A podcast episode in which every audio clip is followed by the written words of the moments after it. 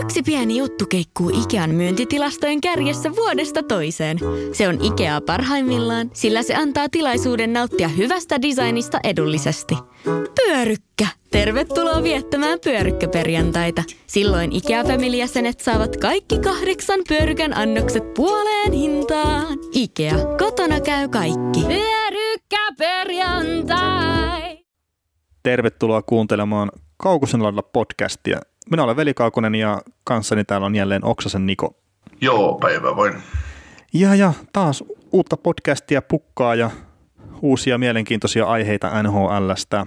Öö, tässä podcastissa niin tota perusuutiskimarasettia käydään läpi kuluneelta viikolta. Taas suomalaisia vähän, että mitä ollaan saatu löydettyä nyt kuluneelta viikolta tai kuluneelta kuulta suomalaisista ja sitten vielä Detroit Red Wingsin erittäin mielenkiintoista alkukautta perataan tässä läpi. Joo, sitten heitetään tämä podcastin alkuun tämmöinen, kun me hairahdettiin heti aihe- aiheesta pois ennen kuin edes tehtiin podcastia. Eli rupesimme puhumaan World Cupista 2004. Sieltä bongasi semmoinen asia, asia mieleen, että ainakin itselle, että mä katsoin pistepörssiä, niin meidän kuuntelijoille nyt kysymys, älä katso sitä netistä, no mulla on ihan sama katsoa netistä, mutta kuka oli turnauksen paras pistemies, entäpä paras suomalainen pistemies? Me kerrotaan vastaus podcastin lopulla. Saatiin tämmöinen cliffhangeri tähän heti alkuun. Kyllä. Joo, no mutta jos haluat pistää vastauksen sähköpostiin katsomatta sitä tai ihan mitä tahansa muuta palautetta, niin kerrotaan näin nyt tähän alkuun, eli palautetta voi laittaa kaukosen laidalla at gmail.com, tai sitten mut löytää Twitteristä at pelikaukona, ja sitten meillä on vielä Facebook-ryhmä kaukosen laidalla podcastille, sinne voi heittää palautetta. Minä oli itse asiassa tullutkin ensimmäinen palaute niin kuin Facebook-ryhmän sinne sähköpostiin tai postiin, ja oli toivottu parempaa äänenlaatua ymmärtääkseni Nikon päähän, ja me tiedostetaan tämä haaste tässä Nikon kanssa, ja pyritään parantaa sitä niin kuin mahdollisimman nopeasti, että me tiedetään, mistä se johtuu ja pyritään niin kuin tekemään. Arvoisat kuuntelijat, te ymmärrätte, että vaikka mun äänenlaatu paranisi, niin se ei tarkoita, että juttujen taso muuttuisi yhtään mihinkään. Niin, ja siis tämähän nyt, että me tiedostetaan, että mistä vähän Nikon huonompi ääni johtuu, niin me vaihdetaan vain puhuja siitä, niin sillähän me päästään. Mutta se, että tänne, tänne ei ole suostunut tulemaan kukaan mun tilalle, niin se on, meillä on tässä, meidän täytyy, meidän täytyy keksiä joku kampanja, että mistä saadaan uusi podcast-ääni. Joo, ei, mutta siis tämä on itse asiassa semmoinen asia, mikä me huomattiin tyyliin viikko kaksi sitten, että Nikola ja mulla on molemmilla niinku ollut vastaavan tyyliset headsetit. Mä en käytä enää sitä headsettiä itse, mutta että todettiin, että Nikon headsetin toi mikrofoni ei toimi. Ja on menty siis läppärin mikrofonilla nyt tässä niin kuin toistaiseksi, mutta pyritään korjaa se tässä niin kuin mahdollisimman nopeasti kertaa melkein mikä tahansa mikki, kun läppärin on parempi. Kyllä, ja tämä ehkä kuuluu sitten jo seuraavassa podcastissa, mikäli meitä kuuntelet. Niin, no toivottavasti kuuntelet. Mutta hei, tota, NHL-aiheisiin ehkä hiljalleen. Mikä se on? NHL. Mä just rupesin miettimään, että mikä tosi näppärä lyhenteen mä voisin tuosta keksiä tuosta kolmesta kirjaimesta, mutta ei nyt mennä siihen. Mutta tota, tota, tota, tosiaan World Cup-kysymys oli tuo, mikä Niko heitti, eli kuka oli turnauksen paras pistemies 2004 ja kuka Suomen paras pistemies, niin kannattaa pohtia sitä hetken aikaa. Mä luulen, että ainakin tuo turnauksen paras pistemies on yllätys suurimmalle osalle. Ja, ja sitten kun hypätään tämän päivän uutisiin 15 vuoden takaa, niin otetaan ihan alkuun toi trade, mikä tapahtui, eli pelaajasiirto, niin Brandon Berlin Detroit Red Wingsiin Chicago Blackhawksista ja toiseen suuntaan sitten Alec Regula, eli hyökkäjä vaihtui puolustajaan ja Detroit, Detroit niin Chicagon kohdalla silleen, että kumpikaan äijä ei ole kokoonpanossa, niin ei ole isoa merkitystä varmaan sinne. Joo, toi jännä, jännä tämä Berliini, että mä oon hänestä odottanut aika paljon ja hän oli niinku suuri lahjakkuus, kun hän meni tonne Kojotsiin, varattiin ja, ja on varmasti lahjakkuus edelleenkin, mutta ei ole vaan niinku saanut, saanut niinku hommaa, hommaa niinku liikkeelle NHLssä. Et ei, ei ole kunnon rooleja löytynyt, mutta nyt on Detroitissa taas hyvä sauma yrittää ja sitten toi Alec Regula puolusta, isokokoinen raiten puolustaja pelaa OHL tällä hetkellä London Knightsin riveissä. Ottaa siellä Olli Juolevin paikkaa, paikkaa itselleen niin sanotusti. Olli Juolevi pelasi, Juolevi pelasi toki joku seitsemän vuotta sitten, mutta no ei nyt ihan, mutta, mutta tota, kuitenkin niin kesän, 8, kesän 2018 kolmoskierroksen varaus ja ihan mielenkiintoinen lisä tuohon Hawksin pakistopuuliin, että siellä kuitenkin, siellä kuitenkin se pakisto täytyy uusiutua, sinne tarvitaan uutta nuorta kaveria. Jokiharjanhan sieltä kaupattiin jo kesällä mäkeen ja Alexander Nylander tuli takaisin ja Adam Puupiste ja puolustuksessa muutenkin, että et se niin kuin Kiitti ja Seabrooki, kun sieltä joskus syödään pois, niin, niin tota, sinne tarvitaan niin sanotusti uutta tulijaa mieluusti nyt jo. Mutta joo, ihan niin, sanotaan ihan hyvä kauppa. Varmasti niin palvelee molempia. Että sitten taas kun Detroit pakkeja on, on jo, että, tai no ei niitä liikaa ole, mutta siihen päästään myöhemmin vielä tämänkin jakson aikana, mutta, mutta tota, Joo. mun mielestä molempia palvella, palveleva kauppa ihan hyvä, että, ihan hyvin, että Joo. Pingvis nykyinen GM Jim Rutherford sanoi, että, että tota, vaikka että tota, kun teet NHL kauppaa, niin pyri aina tekemään win-win trade ja ikinä yritä voittaa sitä. Niin tämä on, niinku, tää on just semmoinen. No joo, siis tuosta Berliinistä mainitsitkin, että, että on just niin kuin odotettu ehkä enemmän, että entinen ykköskerroksen varaus, iso kokoinen luistelee hyvin, laukoo hyvin, mutta että voi sanoa, että tämmöinen oma elämänsä Jesse Puljujärvi, että teet ei sitten välttämättä niin kuin hyvien työkalujen lisäksi niin ei ole sitten sitä tärkeintä ominaisuutta, eli peliälyä. Ja niin kuin se, mitä olen itse häneltä pelejä katsonut ja jonkun verran tuli katsottu ihan pelkästään Arizonassa herran pelejä, kun haksahin joskus tuossa omassa fantasy-joukkueessa niin herran, herran sijoittamaan, mutta että odotettiin paljon. Muistan silloin aikanaan, kun tuli tuonne Arizonaan, niin mainittiin seuran taholta, että on puhdas maalintekijä ja niitä ei joukkueessa ole, niin, niin, niin häneltä sitten odotettiin sitä hommaa, mutta että ei pystynyt ikinä kyllä sitä toteuttaa. Mutta voi olla taas joku semmoinen nuori, että puhkee hukkaa 25-vuotiaana ja sitten ihmetellään silloin, että kuinka tämmöinen pelaaja voi meillä pelata 1,2 miljoonan palkalla, että paukuttaa 42 maalia kaudessa. No joo, mä, mä en usko to, ton pelaajan kohdalla siihen, että, että pyörii no, liikaa joo, peli ulkopuolella ja siis semmoista, että ei niinku ole oikein semmoista halua mennä niinku taistelualueelle tekemään niitä räkämaaleja, niin se jos olisi, niin sitten olisi varmasti hyvä pelaaja. Niin, se voi tulla siis sieltä. Sitä mä niin tarkoitin, niin, että voi niin, kukka, niin. se voi ymmärtää sen työnteon merkityksen vasta myöhemmälle jäällä. Että nyt niin. on niin kuin, jos on saanut nuorena liikaa lahjoilla ilman pistämättä tavallaan te- tekemättä töitä sen homman eteen, niin se voi olla niin kuin, jää, jäädä vähän siihen. Sitten sä oot kuitenkin sen verran hyvä pelaaja, että sä pääst NHL. Niin se voi olla, että se, se kaikki on tullut vähän liian helpolla, että nyt maksataan niin kuin hintaa siitä. Kyllä, kyllä. Hypätäänkö eteenpäin? Joo, siellä tuli iso jatkosopimus. Joo, Nashville Predatorsin kapteeni Roman Josi teki kahdeksan vuoden jatkosopimuksia ja cap hitti oli 9 miljoonaa ja 59 000 siihen päälle. Jollain tasolla oikein tuon sanoin, mutta että vähän ollut 9 miljoonaa jo cap hitti. Joo, siinä on taktisesti lyöty, lyöty tuota cap hittin numerot 90-59. Siitä taas tieto, tietokilpailukysymys kaikille jääkiekko seuraaville ihmisille, mitä nämä numerot tarkoittaa.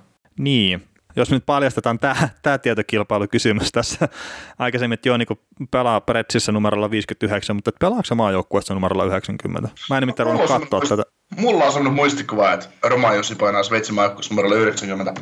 Se katsotaan nopeasti, mutta jos sä haluat kertoa tässä, kun minä tarkistan tietoa jotain hienoa tästä trade- kaupasta, niin anna tulla. No joo, sopimuksesta, ei kaupasta. Mutta tota... Kaupasta, niin, no ihan sama.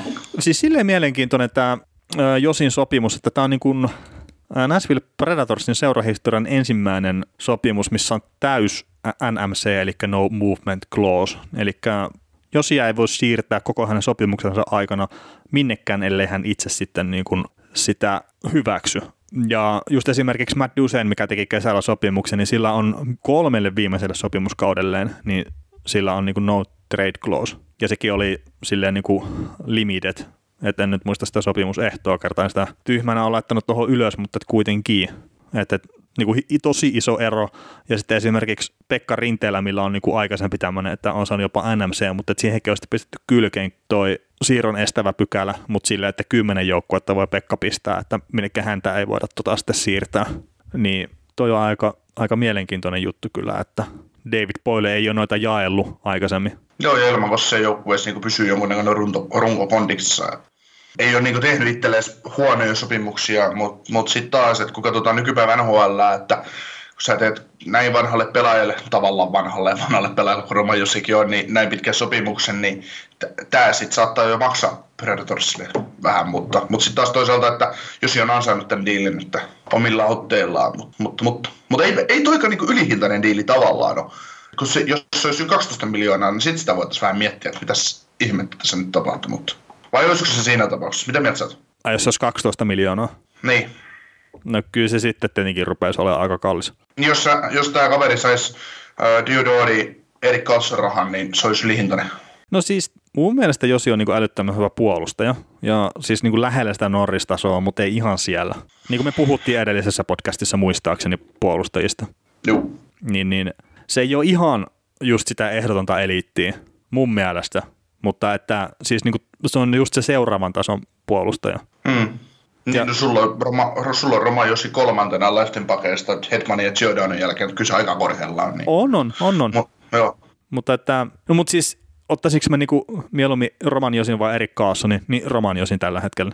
Joo, juu, juu. Ei, ei, ei, ei siinä niinku mitään. Juu, ja, juu, ja tämä sopimus, tää, tää, tää on, tämä nykyinen, nykyiset sopimukset, niin vielä puhuu sen puolesta, että jos ei mieluummin, koska sitten sulle jää edelleen se kaksi miljoonaa lisää palkkaa Niin, tilaa. niin, niin, kyllä, kyllä. Hei, Matt Duchenilla oli seitsemän joukkueen lista, minkä se voi niinku laittaa, että mihin ei voi treidata.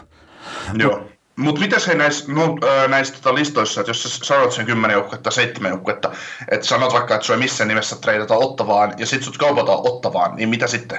Ää, siis sehän pitää kysyä sitä pelaajalta, että onko se ok. Joo, joo, mutta tota, no, jos sut silti kaupataan. Ei ne voi kauppaa sitä sinne. Ah, mikä sen estää?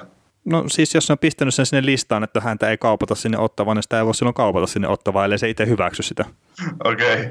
Niin, että siis, siis sitä just, että tarkoitan just, että jos se NHL-joukkue ei kunnioita sitä, Niin, mutta- kaupataan siitä huolimatta.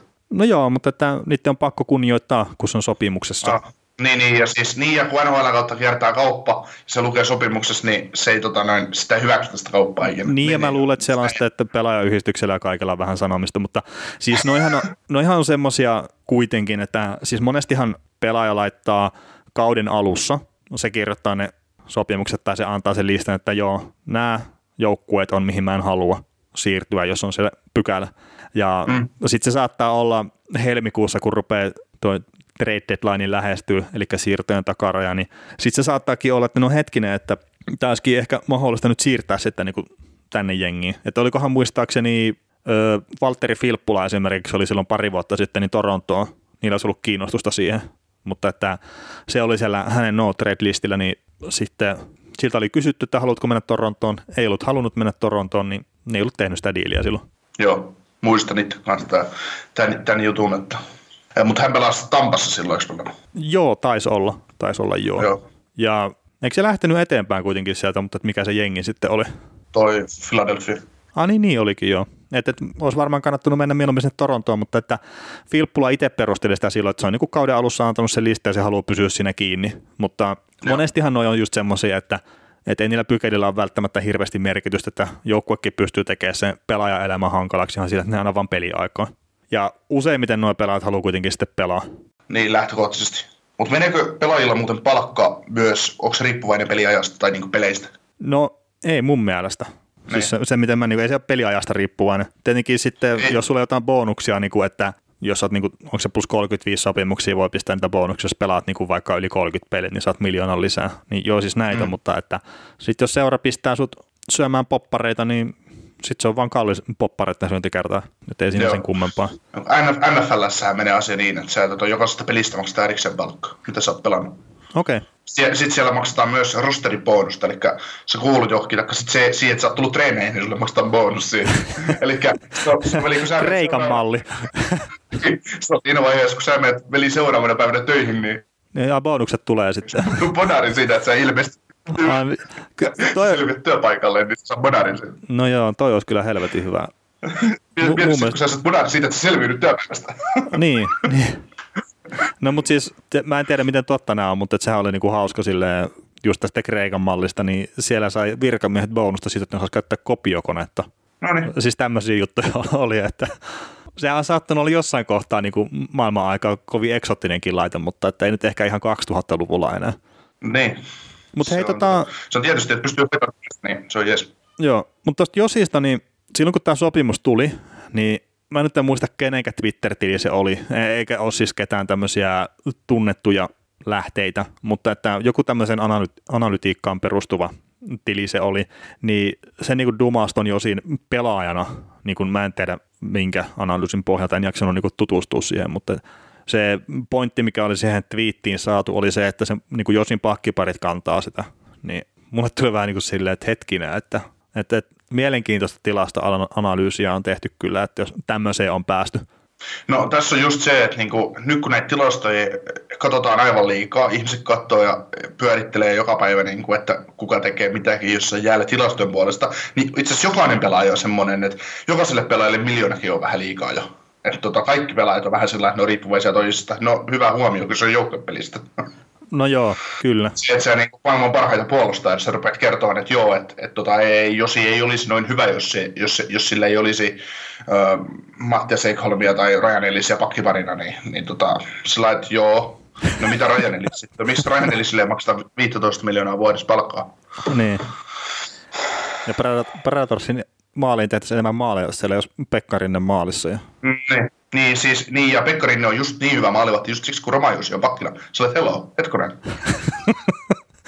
Joo, no mutta tota, mun mielestä helvetin hyvä sopimus jo sille. Toi cap ei ole paha. Pituus, no joo, mutta et, mä en niin kuin Josin kohdalla mä en ole siitä huolissaan. Että sen pelitapa ei ole mun mielestä niin kuin maailman kuluttavin. Että se varmaan pystyy pelaamaan niin kuin hyvällä tasolla kuusi vuotta ainakin. Niin sitten, että jos kaksi vikaa vuotta on vähän niin ja näin, niin mä luulen, että se saa tota, kuitenkin sitten ihan niin kuin seura sitä arvoa siitä sopimuksesta ulos tarpeeksi. Joo, ja ei se seitsemän, sit jos kuusi ensimmäistä vuotta ensi kaudesta alkaa pelaa hyvin hyvällä tasolla, niin sitten se palkkakatto, se 9 miljoonaa ei tunnu enää siinä kahdeksan vuoden päässä tai seitsemän vuoden päässä olevassa palkkakatossa juuri miltään. Niin, jos se nousee. Tää, niin, tämä Jossi voi olla hyvinkin neljänneksi parhaiten palkattu pakki sen joukkueessa silloin. Kyllä. Sitten sit vaan olla, että oho, onpas, onpas edullinen ja laadukas kakkosparin puolustaja tässä joukkueessa. Niin, ja siis onhan tuossa tietenkin sekin, että Josi on pelannut todella halvalla viime vuodet, että neljä miljoonaa on ollut tuo palkka. Niin. Mutta sekin on taas ollut sitä Näsville niin nerokkuutta noissa, tai David Boylen nerokkuutta noissa sopimuksissa, että se on niin kuin hyvissä ajoin pistänyt pelaajat niin kuin pitkiin sopimuksiin kiinni, niin kuin just esimerkiksi mm. Victor Arvitsoni, että sillä on 4 mm. miljoonaa 250 tonnia sopimus. Silloin kun se tehtiin, niin se oli vähän, että hetkinen, mikä juttu, mutta nyt se paukuttaa 30 maalia niin kuin joka kausi, vaikka se pelasi välttämättä 80 peliä edes. Niin. Joo. Mutta joo, mennäänkö eteenpäin? Mennään. Tota, loukkaantumisia. Otetteko ensimmäisenä tämä, ei ehkä niinku NHL-kokoonpanoon kuuluva loukkaantuminen, mutta mun mielestä niinku erittäin mielenkiintoinen pikku uutisknoppi, mikä tuli tällä viikolla. Eli Dustin Bufflin on käynyt nilkkaleikkauksessa ja se ehkä sitten, jos se nyt on joskus palailemassa vielä pelikentillä, niin saattaisi olla tuossa vuodenvaihteen tienoilla pelikunnossa. Mutta tämä, niin kuin mitä ne uutisoinnit, tämä on just niin kuin pela, peliuran takia tullut vamma, mikä piti sitten nyt hoitaa kuntoon, jne. Ja nyt sitten se, että kun Bufflini on, sit, niin kuin, että sillä ei ole maksettu palkkaa alkukaudesta jne, niin pitäisikö nyt sitten kuitenkin maksaa se alkukauden palkka ja mikä on tilanne nyt sitten, että siirtyykö se sitten ehkä IR-listalle – ja näin, mutta että mielenkiintoinen seura, että mitä tuossa käy ja ylipäätään, mm. onko se Bufflin tulossa nyt takaisin. Mm. Buffalo on ottanut sen verran paljon kuppia, kuppia kesällä, että nilkat on turvoksissa.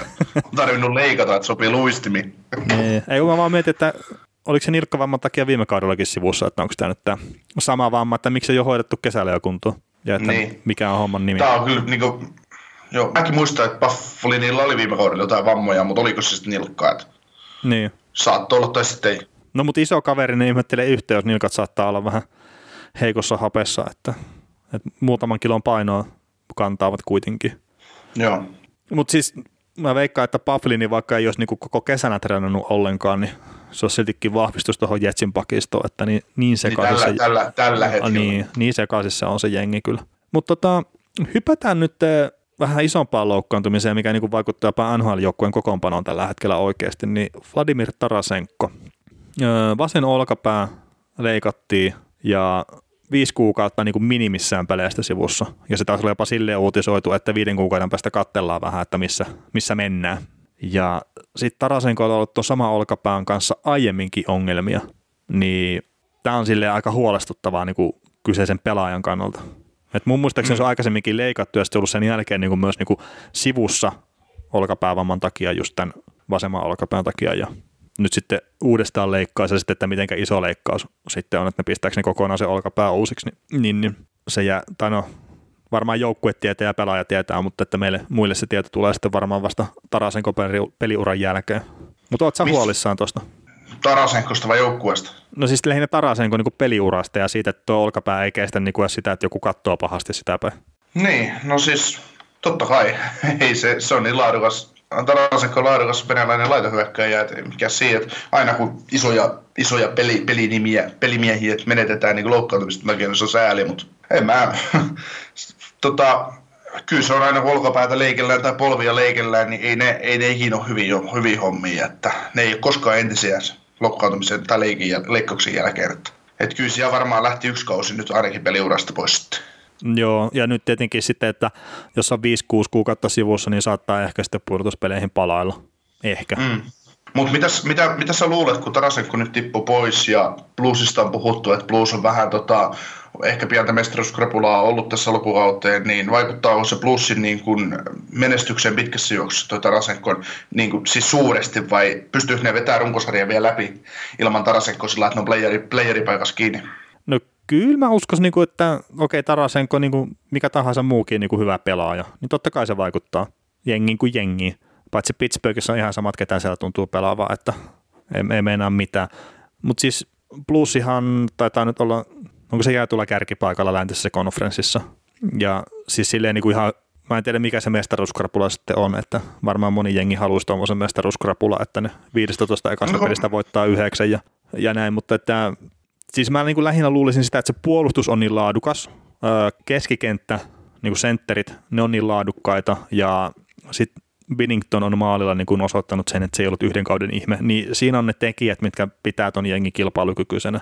Että Tarasenkon 30 maalia, joo totta kai niin kuin, niitä on vaikea korvata, mutta että sitten jos Robert Thomas esimerkiksi saa isompaa roolia ton ansiosta niin, tai ton takia, niin sekin on tota, ihan tervetullut juttu tavallaan. Et plussilla on sitä syvyyttä kyllä tuohon hyökkäykseen. Ja sitten siellä on esimerkiksi tuo Klim Kostin on, on farmissa, mikä pelasi ihan hyvät harkkapelit ainakin tulosten valossa. Niin, niin, niin kyllä siellä niin yrittäjiä löytyy tuohon jengiin. Niin, eli äh, St. Louis, Blues, St. Louis Blues ei tipu viimeiseksi tämän takia, että no nyt, Tarasenko, Tarasenko on pois. No joo, siis nyt kun mä sanon, että ei, ei tipu, niin totta kai hänen sitten kohta kyntää tuolla koko sarjan pohjilla, että melkoinen Midaksin kosketus on ollut näissä ennustuksissa kyllä nyt tälläkin kaudella. Että. Niin, me ollaan, mole, me ollaan, me ollaan molemmat. Me isketään, me isketään täältä, me, me, me säädellään sitä, mitä kulkee. Se, jos te ihmettelette aina niitä juttuja, että miksi, miksi käy näin, niin se johtuu siitä, että me ollaan ajateltu asiaa. niin. Joo, mutta se on ikävä niin pelaajien peliuriakin tuhota sillä, että niin lähtee tota, kehu sitä vähän liikaa. Mm, kyllä. Mutta itse asiassa nyt kun sä nappasit tuon Tarasenko loukkaantumisen tähän väliin, niin, niin otetaan me käsittelyyn vielä Bluesin kapteeni Pietrangelo, vai, no, mennäänkö me seura- vai mennäänkö me seuraavaan loukkaantumiseen? No siis voidaan me Pietrangostakin puhua, kun Bluesissa mennään nyt. Että... No, no mennään. Eli tota, noin, tässä on Aasisilta tuosta Romajosista Alex Pietrangelo, että St. Louisin kapteeni on nyt ainut huippupuolustaja ensinnäkin se UFA-pelaajista, jotka on ilman sopimusta. Niin mitä sä luulet, vaikuttaako tämä Josin vasta tullut sopimus tähän? No mun mielestä se antaa niinku hyvät suuntaviitat siitä, että mitä se sopimuksen arvo tulee olemaan. Mm. Et, et ei välttämättä 9 miljoonaa, mutta että siis se on yksi vertailukohta. Ja siis Pietrangollakin se on mä just... Luulen, mä, mä, mä, niin, sano vaan. Ei, mutta Pietrangollakin, että haluatko se lähteä vapaalle markkinoille, mistä saa varmasti enemmän rahaa, vai haluatko se pysyä pluusessa, missä se joutuu ottaa pienen palkanalennuksen, niin kuin omaan tasonsa nähden. Ja sitten, että jos se on kahdeksan miljoonaa vaikka se palkka, niin mä luulen, että hän pärjäilee silläkin. Mm. Tota, niin, tässä voi olla se tilanne, että kun Pietrangelo on huuttu Torontoon jo pitkän aikaa, että, että tota, Torontosta 10 miljoonaa saattaa olla sama, mitä St. Louisista kahdeksan. Niin, en ole tutustunut näiden kahden markkina-alueen sitten näihin verotuksiin ja ja, niin. ja, ja sitten on tietenkin se, että missä se pelaaja asuu kesällä ja kaikki tämmöistä, että just esimerkiksi Torontostakin puhutaan, että siellä maksetaan veroja ihan älyttömästi ja näin, mutta sitten Auston Matthews asuu taas Arizonassa kesät tai silloin siellä osoite, niin taitaa maksaa veronsa sinne itse asiassa. Ja sitten on tietenkin, että joka ikisen kaupungissa maksat veroja niin kuin myös sen mukaan, että mitä sä käyt siellä pelaamassa ja että se ei ole niin yksioikoinen asia se NHL-verotus, että sä katsot just tosiaan sen, että tekee Torontoon, kaikki verot maksetaan sinne, ei, kun sä maksat 41 pelistä sinne ja muuten sitten niin verraspeliä mukaan. niin, se, se, on mielenkiintoinen setti kyllä. Joo, ja sitten, että mitkä on kaikki niin kuin aketin palkkiot ja nää, niin siinä on paljon niin kuin tekijöitä, mitkä vaikuttavat, että paljonko jää sitten käteen ja Mä en tiedä, miten nämä pystyy verosuunnittelemaan täällä Jenkeissä sitten pelaajat noita omia juttuja, mutta että varmaan sielläkin pystyy sitten tekemään niin jotain pientä kikkailua ja, ja sitten on kaikki markkina, tai nämä mainossopimukset ja muut, että Torontossa on niitä varmaan vähän enemmän tarjolla kuin jossain Floridassa ja kaikki tämmöiset, niin ei, ole, ei ole yksi, yksi oikoisia juttuja. Ei. Tota, sitten mennään tuohon viimeiseen loukkaantumiseen, mikä tuli itse asiassa viime yönä, kun tällä sunnuntai-iltapäivästä äänitellään, niin Scott Saburin loukkaantui aika ikävästi tuota, taklaustilanteessa. Joo. Joo, ja siis nostin tämän niinku just vaan sen takia tuohon mukaan, että oli niin ikävän näköinen, että David Pakkesia meni taklaamaan, taas menettää tajuntansa siinä niinku osuu mun, mie- mun muistaakseni, kun mä katsoin sen, ja mun mielestäni osui tuohon Bakkesin olkapäähän pää, ja varmaankin menetti tajuntansa siinä niinku saman tien, ja tipahti jäähän ja löi päässä sitten siihen, ja todella ikävän näköinen tilanne kyllä Sapurnille. Joka otti sellainen vaivihkaa NHL-paikan monen AHL-vuoden jälkeen, että sitähän on huudettu monessa paikassa, että että tota, kuinka kova kaveri on. Ja kyseinen kaveri joutui just Auston Matthewsin trollauksen kohteeksi. Mutta, ah, niin, niin se oli katteli sitä nimi kylttiä. Kuka sä olet? kuka sä olet? Et mikä sun nimi on? Ei tunnistanut pelaajaa, mutta, mutta tota, no joo, siinä on taas hyvä, hyvä, tota, noin, hyvä tarina kyseisestä pelaajasta, että miten 27-vuotiaana nostaa NHL pitkän äh, pussiliikauran jälkeen ja toivottavasti se NHL-ura ei päättynyt ta- tähän taklaukseen. No toivottavasti ei ja oliko se itse asiassa Toronto, jota vasta se teki nhl avausmaali? Mä jopa katoin sen to, öö, pelin. Kauden, kauden avauspelistä taisi tehdä. Niin, niin, kyllä joku mä jopa katoin sen pelin, että oli edelleen niin kuin ihan ja jopa hieno maali muun, muun muistin mukaan. Että. Ei, kyllähän tuolla kaverilla pehmeä kädet on. On, on. Ei ole taidosta ollut ikinä kiinni. ei, ei, ei se, se ei ole saanut vaan sopivaa paikkaa ottaa niin. tai NHL. Tai aina on ollut niin kuin, tie, tie täynnä, että siinä on niin kuin se potentiaali 35 maalin mies, mutta se ei ole ikinä vaan sopinut mihinkä joukkueeseen, kun ei ole ollut tarvetta. Joo, mutta siis toivottavasti niin kuin, ei ole NHL-ura ohi ja tiedot kertoo jo nyt, että tilanne niin kuin silleen on siinä määrin hyvä, että niin kuin pahimmalta varmaankin vältyttiin. Ja herrahan näytti peukkua tuossa, kun ne sitten veivät sitä jäältä pois tuolla paarien kanssa ja näin. Että.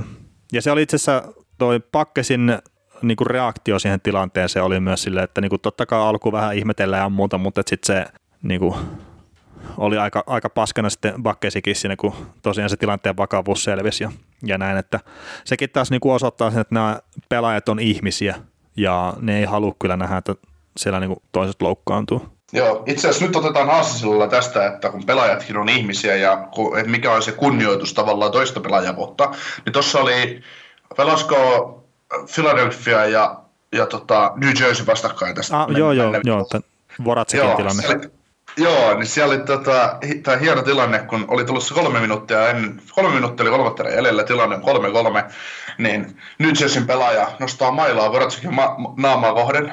Voracekki kääntää päänsä, tekee semmoisen vaistomaisen, vaistomaisen väistöliikkeen. Siitä nousee tuomarin käsi, on antamassa korkeasta maalasta jäähyä, jäähyä tälle New Jersey pelaajalle, mutta se Voracek menee sanomaan, että ei se osunut muuhun, että, että tota, et, ei tarvi viheltä jäähyä, eikä vihelletty jäähyä. No joo, ja siis tässähän on myös ihan aivansasti kysymys. Kerta nykyään korkeat maailmat pystyy tarkastamaan videolta. Voi vai? Joo, ja siis hitto kun se oli viime viikolla, se oli se niin kuin ensimmäinen tämmöinen, mikä katsottiin videolta, niin kuin, että oliko se korkea mailla vai ei, just niin kuin, että annetaanko sitä jäähy. Ja mä en muista, että kuka se oli se pelaaja, mutta siis mun mielestä oli viime viikolla aika kertaa käydyttiin tätä Aa. kyseistä. Ja mä niin kuin katoin sen pelin, mutta ja mun oli tarkoitus sitä niin kuin mainita, mutta että kun ei pistä ylös, niin se sitten, sehän lähtee. Joo. Mutta tässä tuli just hyvin, päästiin Saburin aasinsillalla, päästiin, pä, päästiin tähän Voracek aasinsiltaan. Että, joo, että joo. se on just niin hienoa, että vaikka ei saiska tarkistaa, niin se on hieno temppu, että Voracek näytti saman tien, että ei se osunut, että älä, vielä, mm. älä anna sille jäähyä. Ja vielä kolme minuuttia on loppu, kun peli on tasatilanteessa. Niin, Eli, kyllä, tota, kyllä. No, mä väitän, no siinä on aika iso polssit täytyy pelaajalla olla, että se pudotuspeleistäkin jatkoajalla sama juttu. Joo, joo, ei varmasti kyllä, että he toivovat et, vaan, että vihellä vihellä. niin, sitten tota noin, tappioletkuun ajautunut Colorado Avalanche menetti kapteeninsa.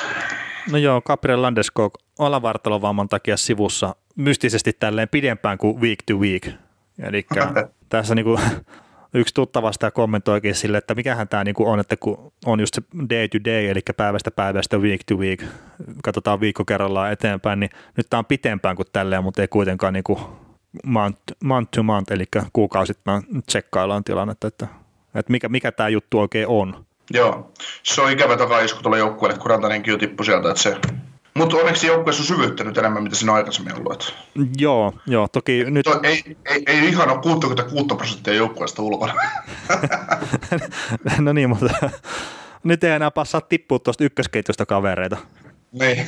Mutta tota, otetaan tähän Colorado, kun puhutaan niin nopeasti Nathan McKinnonin Eli nyt taas tehdään itse asiassa 13 pelissä peräkkäin pisteen viime yönä, Joo. jos se nyt ihan väärässä on. Jo, eikö 14 pelissä peräkkäin itse asiassa? No joo, no ei, mutta Öö, mulla oli, Colorado jäi nollille mun mielestä viime yönä. asia jäi nollille viime yönä. Ei kun niin, ja, ah, se joo, sorry, Arizonaa vastaan, joo. Niin, Eli torjui kauden ensimmäisessä nollapelissä. Joo, joo, joo, eli siis nyt olen niin kuin lauantaissa menossa, mutta että 13 peliä peräkkäin teki pisteen. Öö, Nathan McKinnon ja tämä nyt on niin kuin 2007-2008 jälkeen, niin tämä on pisin tämmöinen pisteputki kauden alusta. Ja tuossa on tota, Henrik, Henrik Zetterberg teki silloin 7, 17 ensimmäiseen peliin kauden alusta pisteen. Sitten 2000-luvulla tämmöinen on tämä, niin kuin, että 22 peliä kauden alusta on tehty piste, niin osaatko arvata, että kellä pelaajalla olisi tämmöinen 22 pelin pisteputki? 2000-luvulla. Joo. Ja mä voin sanoa kaudenkin 2005-2006. 22 ottelun pisteputki. Niin. Tota, me ollaan pisteputkista nyt puhuttu paljon tässä viime podcasteissa. Öö, tota, öö, Patrick Kane. Ei ole. Pä- Ei, kun ei Itse se asiassa hän se pelannut silloin. Ei, ei, ei ole pelannut edes vielä. Joo. Mutta siis tämä on niin NHL sen lakkokauden jälkeen ensimmäinen kausi, ja mä voin senkin verran jeesaa, että joukkue oli Ottava Senators, missä tämä pelaaja pelasi. Danny- Danny Hitley. Oikein. No niin. Mutta siis, Siis, no oikeasti ampukaa mut. Patrick Kane. Meikää pois täältä podcastista.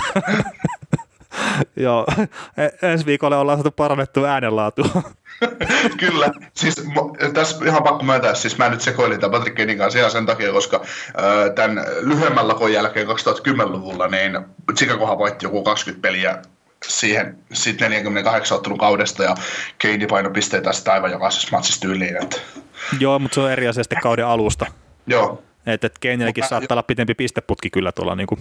joo, joo, joo, joo, kyllä, mutta se just tosiaan, niin mä seko, sekoitin taas tämmöisiä asioita ja jo, jostain tämä Patrick Kane tuli, mutta joo, mutta sanoin oikein, oikein pelaaja sitten kuitenkin. No niin, no niin. Pienen potkimisen jälkeen. Mutta joo, Landeskogkin ikävä, että on, on sivussa ja no, Rantanen ei ole vielä pelannut, mutta että hänen kohdalla niin kuin spekuloitiin viimeksi, että ehkä pahimmilta vältyttiin, mutta että Landeskogin kohdalla nyt sitten taas niin vaikea sanoa, että kun ei oikein anneta mitään semmoista infoa, niin, niin, niin Joo. silleen hankala. Joo, mitäs tota Anaheimissa, kun Josh Mahura puolustaja kutsuttiin ylös ennen alkuviikolla ollutta Winnipeg Jets-matsia, niin se oli Hampus Lindholm on tota, noin sivussa. Joo, oli parista matsista sivussa, mutta pelasi nyt taas tuossa. Joo. Mutta sitten tota Tampa Bay pisti NHL parhaan puolustajan Victor Hedmanin IR-listalle. Niin, sä sanot, että se ei olisi loukkaantunut. Niin, no joo, mutta tämä siis, niin, niin Victor Hedmanista sanottiin, mä nauriskeltiin sitä vaan ennen podcastia, että Braden Point ja Anthony Cirelli jäivät pois tästä jostain viime viikon pelistä ja sitten John, Coo- John Cooper sanoi, että ei näytä hyvältä kavereita, niin kuin tämä loukkaantumishomma, niin sitten kuitenkin pelasi kaikissa viikon peleistä jotain. Ja sitten Victor Hedmanista sanotaan, no ei se, se otti jotain hittiä, että katsotaan mitä tulee, niin se lyödään IR. Niin, Että se on niin kuin hauska, että menee vähän niin ristirastiin nämä hommat. Mutta sitten, jos on nyt joku menossa Global Seriesin matsia katsoa tuonne Tukholmaan, niin Hetmanin kuitenkin odotetaan jatkuvaa harjoittelua tuossa ensi viikolla. Eli nyt kun maanantaina julkaistaan tämä podcasti, niin tämän viikon aikana, että eiköhän se pelaile siellä niin koti, NS-kotipeleissään tai kotimantereellaan. Öö, koska toi on laitettu IR toi, toi Hedman. 29. päivä. Niin, niin, eli se saadaan ulos IRstä vielä. No luulisi, että Se saa, joo, joo, se saadaan tiistai, keskiviikko, torstai säteellä. Se, se juu, juu, se saadaan ulos pois IRstä. Se täytyy viikon olla IRssä. joo joo, Se- joo mutta se on tiistaina pistetty IR Joo. Niin, niin. Mutta en mä usko, että sitten jos olisi niinku just joku pikkuvamma ja just, että ollaan Ruotsiin lähdössä pelailemaan, niin, niin, niin en olisi pistänyt sitä IR, jos siinä on semmoinen ongelma, että ne ei saa sitä sieltä pois, jos se olisi pelikunnossa. Joo. Toki olisi kiva trollaa tälleen ruotsalaisia varmaan siinäkin. Niin, taas yksi heidän niin kuin, hahmoista, ketä, siellä, ketä ihmiset tulee katsoa, niin, niin tota, no, o- ois peleistä pois, mutta Joo. Ja sitten, no Pat Maroonihan niin loukkaantui tuossa samassa pelissä, että ylävartalovamma ja ei ole mitään tietoa hänen kappaluustaan, mutta, mutta, mutta tosiaan kahdeksas päivä pelaavat vasta seuraavan kerran tuossa niin Buffaloa vastaan tuossa Global Seriesissä, että Maroonillakin on aikaa parannella vammoja ihan siinä, että, että jos ei ole mitään isoa, niin, niin, niin saattaa olla pelikunnossa hänkin sitten. Joo. Sitten otetaan pari semmoista paluuta kokoonpanolle, eli Toronto sai vihdoinkin puolustajan Travis Termutin takaisin peleihin, että hän pelasi Washington Capitalsia vastaan tiistai keskivälisenä yönä. Ja sitten tota, öö, tota, tota, Jevgeni Malkin, me puhuttiin joku kaksi-kolme viikkoa sitten podcastissa, kun Malkin loukkaantui ja sitten huudeltiin, että ei ole kauden päättävä loukkaantuminen tai tulee olemaan kauan pois, mutta ei ole koko kautta, niin hän palasi sitten tänä viikonloppuna peleihin, että tai niin kuin mennä viikonloppuna maanantaina, te mm. kuuntelette tätä. Niin on aika outoa sillä niin kuin, että niin hätäisesti, hätäisesti sitten niin Malkkinikin, miksi, miksi sitä voitaisiin sanoa, että onko se on kuukauden sivussa? Ehkä ne ei tiennyt tästä tosiaan, että mikä se juttu on. Ja, ja tosiaan tuossa lauantai-iltana, kun kattelin peliä Edmonton Oilersia vastaan, niin siinä puhuttiin, että Malkkinilla on ollut selkävamma, mikä sitten taas ihmetytti, että mä olin ainakin koko ajan siinä käsityksessä, että jalkavamma on, että onko polvi vaan nilkka, niin sitä mietittiin, mutta että selkä oli katottanut pipiä sitten siinä omituisen näköisessä tilanteessa, missä herra oli loukkaantunut. Mutta tuostahan me päästään Oilersin ja Pittsburghin välisestä pelistä niin Aasin sillalla Conor McDavidin, mikä nyt ensimmäistä kertaa urallaan voitti niin kuin Sidney Crospin Eli, yksittäisessä ottelussa. Niin, yksittäisessä ottelussa. Eli siis McDavid on tehnyt enemmän pisteitä näissä vastakkainpäätössä peleissä, mutta että Bingmins on aina lähtenyt voittajana pois noista peleistä, niin nyt ensimmäistä kertaa McDavid sitten poistui joukkueineen voittajana. Ja, Leon Resetteli ansiosta. No, kyllä, ja oli tota, hullun viihdyttävä se jatkoaika, kun mentiin päästä päähän koko ajan, että tuommoisia niin mielellään katsoisi enemmän, mutta itse peli oli aika tylsä ja Oilers oli kyllä aika jyrän alla siinä noin niin kuin pääosin. Mutta tuosta McDavidista, jos nyt puhutaan, niin se nyt pelasi sen 300 peliä täyteen männä viikolla ja, ja, ja 394 pistettä on teki 300 ensimmäiseen peliin ja siellä 11 niin NHLn kaikkien aikojen tilastossa sitten tossa. Ja Ketkä pelaajat ovat hänen edellään? Siellä 10 Dennis Savard, siellä kahdeksan jaetunolla kahdeksalla siellä Jari Kurri ja Kent Nilsson, 401 pistettä molemmilla. Siellä seitsemän Sidney Crosby, 407 pistettä, eli Siinähän nyt olisi 13 pistettä enemmän teki sitten Crosby kuin McDavid. Ja nyt kannattaa niinku huomioida se, että Crosbyn ekalla kaudella tehtiin enemmän maaleja NHL kuin mitä noin niinku McDavidin uran aikana on tehty, mutta muuten McDavidin uran aikana on mun muistaakseni tehty enemmän maaleja NHL kuin Crosby uran aikana, tai ensimmäisten vuosien aikana. No joo, mutta eteenpäin. Siellä 6 Brian Trottier 410 pistettä, siellä 5 Mike Bossi 425 pistettä, siellä on neljä Erik Lindroos 439 pistettä. Ja tämä on sitten semmoinen tämä Lindroos, että tämä kertoo siitä, miten dominoiva se pelaaja oli silloin, kun se tuli 90-luvun alussa NHL parhaillaan. Niin siis kuinka monen vuoden aikana se pelasi noin 300 aikaa peliä? Kyllähän se pelasi siihen niin kuin suhkot alkuun, se pelasi terveenä. Joo. Siellä kolme Peter Stastny 470 pistettä, siellä kaksi Mario Lemieux 547 pistettä ja siellä yksi yllättäen Wayne Gretzky 661 pistettä. Ja Teemu Selänne teki 393 pistettä ensimmäiseen 300 peliin, eli vaan pisteen vähemmän kuin Conor McJesus. Joo, se tota, mi- mistä tämä kertoo? Varmaan siitä, että McDavid on aika hyvä pelaaja. En mä usko, että se siitä kertoo. no ei siis hu- huikea pelimies. Ei, ei siinä mitään raapassu vasta sitä potentiaalista pintaa. Että... Kyllä neljä ja puolesta pistettä olisi tarvinnut tehdä 300 peliin. No olisi tarvinnut kyllä. Joo. Sitten hypätään pienellä aasisillalla Calgary Flamesiin ja heidän trade-halukkuuteensa. Heillä on kaksi pakkia, jolla on, jotka ovat ufa puolustajia tulevana kesänä, eli Travis Hammonick ja DJ Brody. Ja, ja tota, Travis Hammonikista he haluaisivat eron ilmeisesti. Ja tota, kuka haluaisi kyseisen puolustaja kysyä täältä itseltäni, ja sain tämän podcastin aikana vastauksen itselleni. Winnipeg Jets. niin. Sillo, silloinhan oli tota, Hamonikki pelasi tuolla, tuolla New Islandersissa vielä, niin silloinhan hän yritti päästä Jetsiin taikkaa Calgary Flamesin tai jokin länsi Niin olisiko nyt sitten semmoinen, että Hamonikki mä taas Hamonikilla olla perhettä tuossa Winnipegin seudulla tai jossain. Mun mielestä on jo, ja se liittyy jotenkin se hänen halukkuus päästä sinne suuntaan, niin, niin lähelle, tähän lähelle, perheeseen. Niin, niin, niin, sitä mäkin muistelen, että olisiko nyt semmoinen, että, että siellä tota, tota, tota, tota, lähtisi, lähtisi joku, joku pelaaja kenties vaihdos. Mitä, tota, mitä Kälkäri voisi tarvita, jos ajatellaan, että Winnipeg Jets olisi kohde Hamonikille, niin mitä siihen voisi pistää vastaan? Patrick Laine. No joo. no ei. Siis, mitä, no Kälkärikin, niin ne tarvitsisi maalivahin ehkä, mutta sitten niin mä en lähtisi sitä puolustusta heikentää. Ja sitten se, mitä ne niin tarvitsisi, niin pitäisi päästä sitten Milan Lusitsista eroon. Sä et ole, se on 20 peliä pelannut siinä joukkueessa, sä haluat tytyeroa. se on paska pelaaja. Niin, niin. Ja siis Gälkäri niin ylipäätään se jengi on, no se on nyt vähän taas niin petrannut tässä parissa viime pelissä, mutta se on ollut vähän tuuliajolla. Niin Joo se sitten, että auttaako se sitä jengiä ihan älyttömästi, että sitten lähdetään niinku muuttaa tuommoisia juttuja joukkueesta. Mm. Mutta mä niinku, ei Hamonikilla ole mitään isoa markkinaa, että jos ne saa sen vitoskerroksen varausvuoron siitä ja ne pääsee palkoista eroon, niin mä näkisin, että sekin on niinku voitto tuolle joukkueelle sitten. Mm. Mä luulen, että kyllä ne kolmosen siltä vähintään saa, koska kyllä Hamonikki mun mielestä periaatteessa hyvä puolustussuunnan puolustaja on, on että kyllä se ainakin vahvistaisi tota Jetsiä hyvinkin, että et, et onko siellä Jetsissä sit, no luottaako se Jetsi esimerkiksi Logan Stanley isokokoisen puolustajan, että tässäkään loukkaantumissummassa hän ei ole päässyt, päässyt tota, noin pelaamaan ylhäällä, niin olisiko siinä päittäin Niin, entinen, entinen ykköskerroksen varaus ja, ja tota, ei ole kuitenkaan ei ole NHL-kokoomusta juurikaan, niin siitä sitten päittää Hamonikin, Hamonikkiin. Että. no joo, toi on tietenkin mielenkiintoinen. Just, ja no mitä Kälkäri haluaa, että mun mielestä niitä ei kannata puolustajia niin pistää mäkeä, etenkin nyt kun tuo Juuso Välimäki ei ole pelikunnossa ja ei varmaan ole ihan vielä ensi viikollakaan pelikunnossa. Niin. Joo, sitten tietysti keskikaista ehkä, ehkä.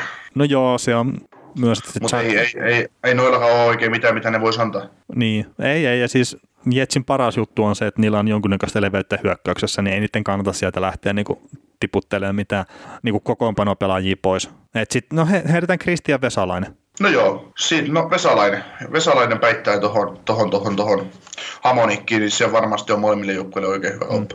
Et sieltä saattaisi löytyä sitten rooli Flamesista ehkä.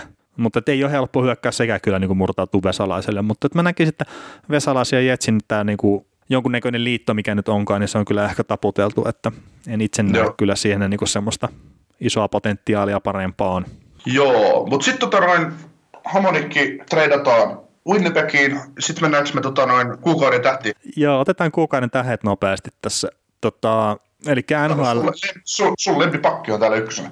joo, John Carsoni, NHLn kuukauden ykköstähti Capitalsista ja teki tosiaan se 23 pistettä 14 peliä ja, ja, Al McInnis tosiaan teki vaan enemmän pisteitä, sen 25. Ja kakkostähti, 13 peli.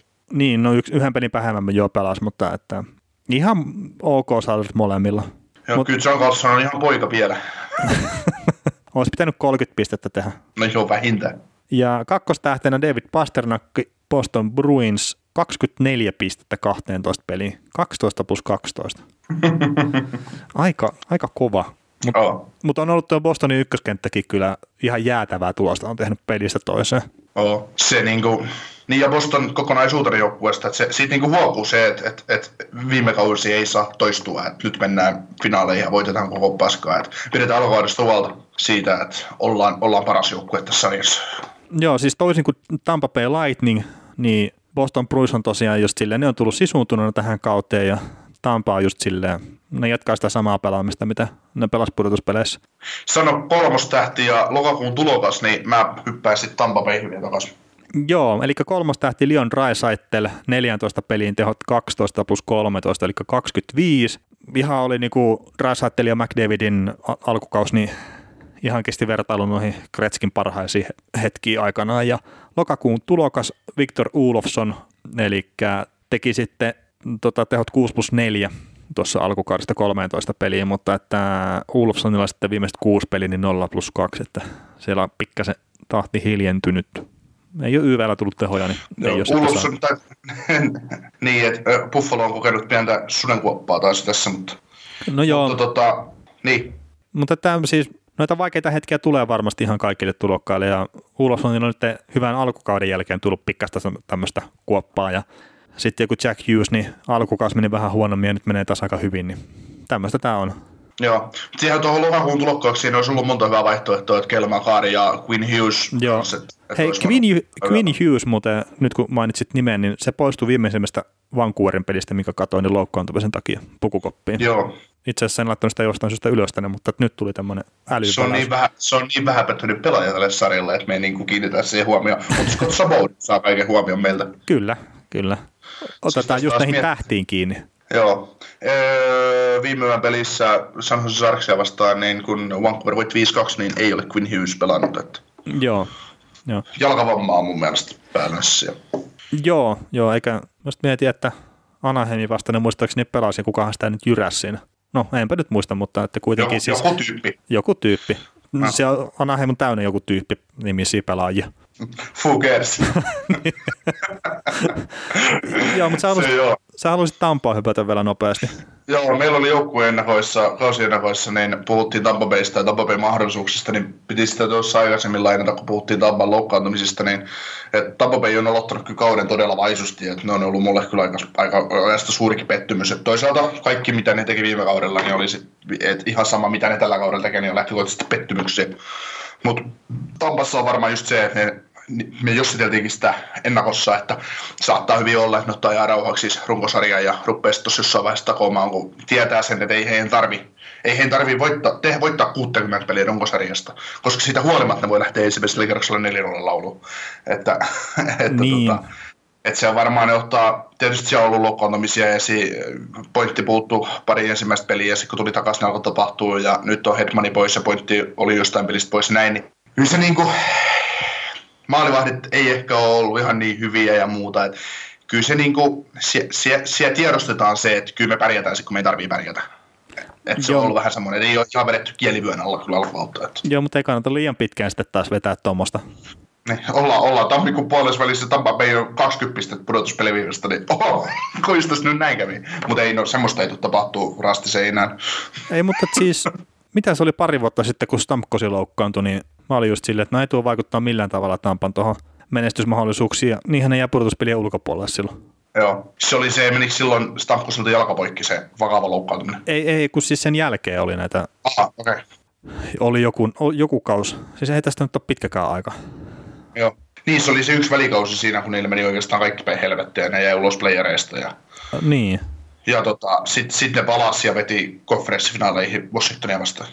Onko tämä 16-17, niin Onko se nyt se kaus? Joo. Vuodet vietiin niin nopeasti, että itse joo. perässä. Joo, joo, mutta se se varmaan on ollut.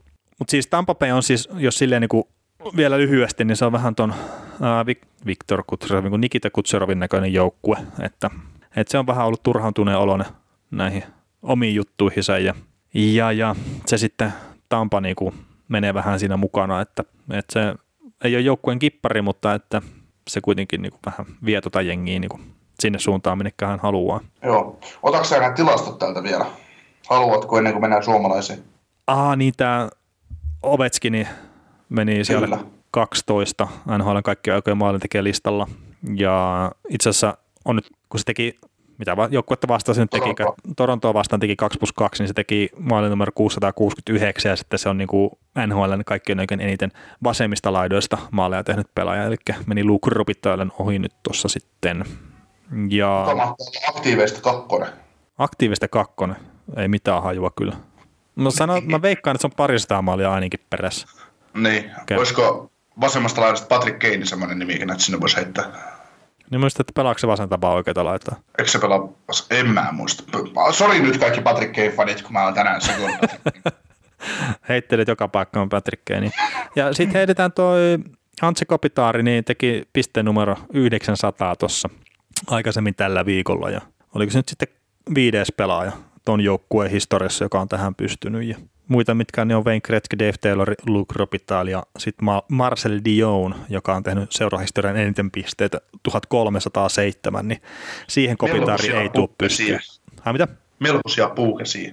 Joo, mutta 1307, niin siihen ei tule varmaan tuo Kopitaari pystyy, mutta Gretzky on 17 pisteen päässä ollut tuossa silloin, kun se teki tuon pisteen numero 901, eli Kretskillä 918 pistettä, niin pelattuja pelejä 539. Joo. Sitten suomalaisiin. Joo. No siis otetaan Patrick Laine nyt tässä ensimmäisenä, sillä törmäili tämän Anaheimin sleeper agentin Lukas Pisan kanssa tuossa harjoituksissa. Laine missasi Anaheimiin vastaan peliä sitten pelasiko ne Sarksia vastaan, vaikka tämä vastaan ne pelasi sen toisen pelin. Mutta kaksi Joo. peliä missasi niin Laine kuitenkin ja nyt pelasi sitten viime yönä Vegasia vastaan, vastaan, että ei mitään ihmeellistä ja en, en tiedä oliko jalkavamma vai mikä, mutta että ilmeisesti ei mitään vakavaa, että oli day to day kuitenkin. New Andersin hyökkäyttä Koivulla nostettiin ylös, pari peliä on ollut ylhäällä, mutta ei ole saanut peliaikaa vielä. Joo, toivottavasti saa. Joo, pelasi harjoitusleirillä kyllä hyvin, että, että isokokoinen, todella niin kuin hyvin liikkuva sijoittava sentteri, että, että olin yllättynyt kyllä kaverista. Ihme, no, ihme ja ihme, ettei saanut paikkaa ylhäällä. Anders on voittanut nyt kymmenen peliä putkeen nyt. Yhe, tota, vai yhdeksän? Yhdeksän, yhdeksän peliä. No, voittaneet ovat kuitenkin. Niin tota, ilman, kun se ei voittava kokoonpano valita muuttaa. Sitten täällä joo, joo, niin si- Joo, tota, mä nyt sanon nopeasti, että on niin, että yhdeksän peliä on voittanut Anders putkeen ja öö, jo seurannut niin ennätys on 15 peliä putkeen ja se on tullut tuossa kaudella 82 tai 82 vuoden aikana, niin 15 peliä tosiaan silloin. Tarkistitko sen, että voittiko oliko se viimeinen mestaruus se 82 silloin En tietenkään tarkistanut, vaikka puhuttiin siitä. Eli no mun mielestä 82 keväällä Anders voitti yhden neljästä peräkkäisestä Stanley Cupista, eli jos tämä nyt tämä voittoputki jatkuu, niin no, te tiedätte, kuka nostaa kannua keväällä, että ei tässä paljon tarvitse niinku pelejä sitten ne pelata. Niin, niin kyllä. Joo, sitten pienet golf aplodit. Henri Juhjaharju NHL-uran avausmaalle. Joo, hienoa, että sain nyt Mä itse asiassa jotenkin, mutta tapas yllättää, että se oli niin kuin Jokiharjun uran avausmaa. Että mä en tiedä, miksi mä kuvittelin, että se teki jo viime vuonna se. Niin kuin pelasi se kuitenkin aika paljon, sai paljon vastuut Chicagos Cuervillen alla, että, että tota, no ei vaan sitten tehnyt maalia. Niin, niin. No mutta että hyvä, että nyt tässä saa sen ensimmäisen maalin tosiaan tehtyä. Joo, siitä oli se joku kommentti, että toi teki, tota, Teppo Numminen teki heti uran, taisi tehdä avauspelissä maalin, mutta sitten meni 80 peliä, että teki seuraavaa, että mitä siinä oli niin listaa, että kuinka kauan pelaajilla meni, meni niin kuin uran alusta, että tuli ensimmäinen maali, niin oliko Aki-Petteri Päri niin kuin listan johdossa? Että... Mä jotenkin yllätyin, että Aki-Petteri pehmeillä käsillä ei ole siellä korkeammalla, tai, niin kuin, tai että se on niin. siellä listan kädessä. Niin. Hei, 8-3 on voittanut Asenders viimeisen mestaruuden. No niin, eli siis eli tästä kun voittoputki jatkuu Andersilla, niin kannu nousee tänä Kyllä, kyllä, ja ensi vuonnakin nousee. niin, ja kaksi kautta vielä putkea sen jälkeen. Ei tässä tarvi kovin monta NHL kautta hei mennä läpi, että me voidaan lopettaa podcastin tekeminen oikeastaan tähän päivään. Että... Ja niin. Ei me tarvitse niinku keskustella mistään, me tiedetään kaikki, mitä tulevaisuudessa tapahtuu. Ja nyt, jos Anders oikeasti voittaa neljä putkeen, niin tämä täytyy kaivaa jostain, jostain avaruudesta, eli 2025 ja siitä 2024 esiin tämä podcastia ja, ja kertoa, kuinka me muutettiin taas todella, tehtiin, niin kuin, kerrottiin, mitä tulevaisuudessa tapahtuu. Niin, eli oikeastihan Anders nyt tämän jälkeen niin ne ottaa 20 peliä dunkkuun putkeen. Niin, päritrot saa kenkään. Ja... Siellä on maalivahtiongelma ja viskopuolustus repeää. Ja... Joo, no mutta tota, Jokiharju avausmaali, jee, hienoa. Ja tota, toinen puolustaja Sami Vatanen, nyt tässä viimeiset viisi peliä, niin 3 plus 2 tehot tehnyt, pelannut näissä peleissä yli 24 minuuttia per peli. On vienyt P.K. Suppanin paikan ykkös ylivoimassa, pelaa toisiksi eniten tuossa jengissä alivoimaa puolustajista, ja koko kauden tehot on nyt 4 plus 7 ja keskimääräinen peliaika yli 22 minuuttia, niin Vatanen pelaa hyvää alkukautta ja tämä ei ole pelkästään tilastoihin perustuva, vaan ihan se, mitä on nähnytkin, niin Vatanen on nyt eri tasolla kuin mitä se on ollut aikaisemmin tuossa Devils-paidassa. Ja lähellä sitä Vatasta, toki paremmalla puolustamisella kuin mitä se tota, oli Daxeissa silloin, kun se aloitteli. Että toki huono sanoa, että se on niin paskapuolustaja tuossa välissä että se on ollut niin aliarvostettu puolustaja. Se on pelannut puolustuksellisesti niin kuin ihan laadukkaita minuutteja ja pelannut paljon, mutta että nyt te saat tehoajakin. Joo, mitä tästä opimme, että kun sanoit, että tässä Vatanen on syrjättänyt PG Subbanin ykköselivoimassa, että note self kaikille, että älä ikinä yritä iskeä tai iske kuumaa alppihittää muijaa itsellesi. niin sitten tippuu ykkösy. niin, tippuu ykköselivoimasta. Vaikka, vaikka olisi jääkiekkoilija, niin tippuu ykköselivoimasta pois. no ne on ne plussat ja miinukset, että että haluatko pelata ykkösylivoimaa vai, vai pötköttää sitten Lindsey Vonin kanssa samassa mm. sängyssä? Se on niin kuin, mä en käsitä, että miksi se on niin kuin Lindsey Von on nyt syyllinen kaikkeen siihen, että Biggie Suppan ei osaa pelata jääkiekkoa enää, mutta no, ehkä siinä on syy ja yhteys. No niin, totta kai näin se menee. Hei, tota, hirveän semmoinen hiljainen viikko niin sanotusti suomalaisista, että sanotaan nyt pelä, että Barkovi on löytänyt ton oman, oman itsensä pelillisesti, Sebastian Aho on nyt yllättäen niin ruvennut osumaan maalipuitten väliin ja ja näin, että nämä kaksi pelaajaa, mistä puhuttiin pari podcastia sitten, että vähän heikko alkukaus ollut, mutta ettei kannata huolestua, niin nyt ne näyttää semmoista pelimieheltä kuin pitääkin.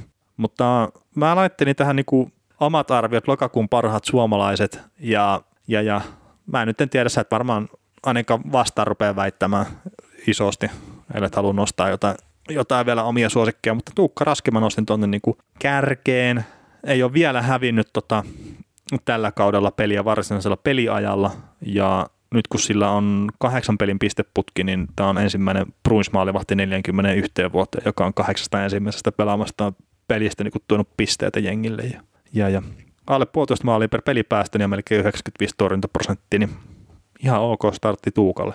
Ja se pelaa alkukaudet Mä... huonosti, miettikää mm. sitä. Niin, se on kun mietitään, että pudotuspeleissä alkaa vasta sykkimään, niin tämä on, niin, tämä on niin kuin, että kumpi se nyt sitten voittaa se Stanley Cupin, New Anders vai Boston Bruins, että, että tota... Joo, se tuleekin tiukka, Anders puolustaa hyvin ja sitten raskea päästä maaleja, niin saattaa tulla aika pitkiä pelejä. Joo, siis ot, ottelu, ot, muissa, muita toista konferenssifinaalia on pelattu jo kuusi peliä, pitää hakkaa ensimmäistä saakeli. 17 jatkoaika menee siellä. nolla nolla. Ei juman kautta. Jaakko, Jaakko pyöri keskialoilla, kun toi pitää, pitää tiivistä, tiivistä viisikkoa edessä toi, toi Anders, ja Boston ei pääse ykköskentällä murtamaan sitä. Ja sit jos, jos Anders saa vahingossa vastahyökkäyksen, niin raski nolla. Mm, kyllä. Joo, sitten tota, hei, Roope Hintz, vaikka mä huutelin ennen kautta, että hän, on, hän voi paukuttaa 50 maalia tällä kaudella, niin hän on vain 46 maalin tahdissa. No niin, sä heti ylimyyt sitä. Juman kautta. 16 peli Dallasin paras syökkääjä ehdottomasti 9 plus 2, 11 pistettä, että syötelläkin voisi, mutta toisaalta kelle sä syötä kukaan ei tee syötöstä maaleja. Niin ja siis toi, toi niin noin tehot, mitkä Hintsillä on, niin siihen nähden, että Dallas on nyt vasta viime peleissä niin kuin miettinyt, että hei tässähän niin jääkeekossa piti maalejakin tehdä, niin toi on aika kova saldo kyllä Hintsille ja hyvä alkukautta pelaa kyllä ja se on se nopeus, millä se pelaa niin kuin, ihan niin kuin puhtaasti luistelunopeus, niin se on kyllä aika mielenkiintoista seuraa. Että. Siis se on ainut suomalainen, joka näyttää vähänkin Conor McDavidilta. Tai enemmän hän näyttää kyllä Nathan McKinnonilta pelityyliltä. Joo. No mutta että varmaan senkin vertauksen niin kuin ostaa ihan, että ei vähentä varmaan hirveästi haittaa. Mm. Mm, niin Robe Hintz ostaa, mutta, mutta tota, noin, ostaako meidän kuuntelijat esimerkiksi. Ja oikeasti, kattokaa Robe Hintz, se ottaa muutama potkun omalta siniseltä. Sitten sillä on niin arvoton liuku päällä, että hei, heiska, sen on helppo pistää sille salaussyöttö siihen hyökkäys sinisen päälle. Ja tämä vaan, niin kuin, ei se edes luistele enää, kun se liukuu vaan ja heittää kiekoreppu. Mm. Se on vähän semmoista Jack Aikkelmaista tekemistä sitten. Niin, paitsi. Myös. Mutta Jack Eichelin ver- Hintzin vertaus on sitten se loukkaus Älä mene tekee tuommoista. niin, saakeli. no, no mutta kolmosta... Huippusenttereistä eikä mistään, sä oot niin jämäkattusvarauksesta. Joo, ei, mutta sitten siis tuosta Jack Aikelista, niin just luistelijana, niin, niin, niin varmaan just McKinnonin ohella yksi NHL semmoisia niin vahvimpia luistelijoita, että muutamalla, muutamalla potkulla niin kuin pystyy ottaa aika hyvää vauhia, ei tarvitse tosiaan tikkaa niin Conor McDavid-mäisesti sitä vauhtia koko ajan. Kyllä, sitten Dallasista Miro Heiskanen, 16 peliä, 4 plus 5, 9 pistettä tota, keskimääräisesti 24 minuuttia 47 sekuntia pelaa per peli, peliä kohden. Ja arvostan veli sinua, kun olet laittanut tänne yhden tilaston. Yhden tilaston Heiskasen kohdalle. mikä, mikä kertoo taas siitä, että minkä takia hän on laatupuolustaja. Tehotilasto plus 7. Ei, mutta siis tämä nyt on siis, mä ymmärrän, että tehotilasto ei niin kuin silleen, kerta se on joukkuetilasto, mutta nyt taas niin kuin mennään siihen, että Dallasin alkukausi on ollut ihan paska. Et nyt joo, ne on piristynyt, mutta että Miro Heiskanen on kuitenkin pystynyt olemaan niin kuin plussan puolella siellä. Et, niin. et, se ei olisi ihme, siis mun mielestä se alkukausi ei olisi ollut epäonnistunut, vaikka se olisi ollut miinus seitsemän, siis se tehotilasta, mutta että Miro Heiskanen on kuitenkin ollut niin kuin plussa pelaaja siellä tuossa jengissä, niin, ja pelaa kuitenkin melkein puolet pelistä, niin mun mielestä se on niin kuin merkittävä suoritus. Kyllä.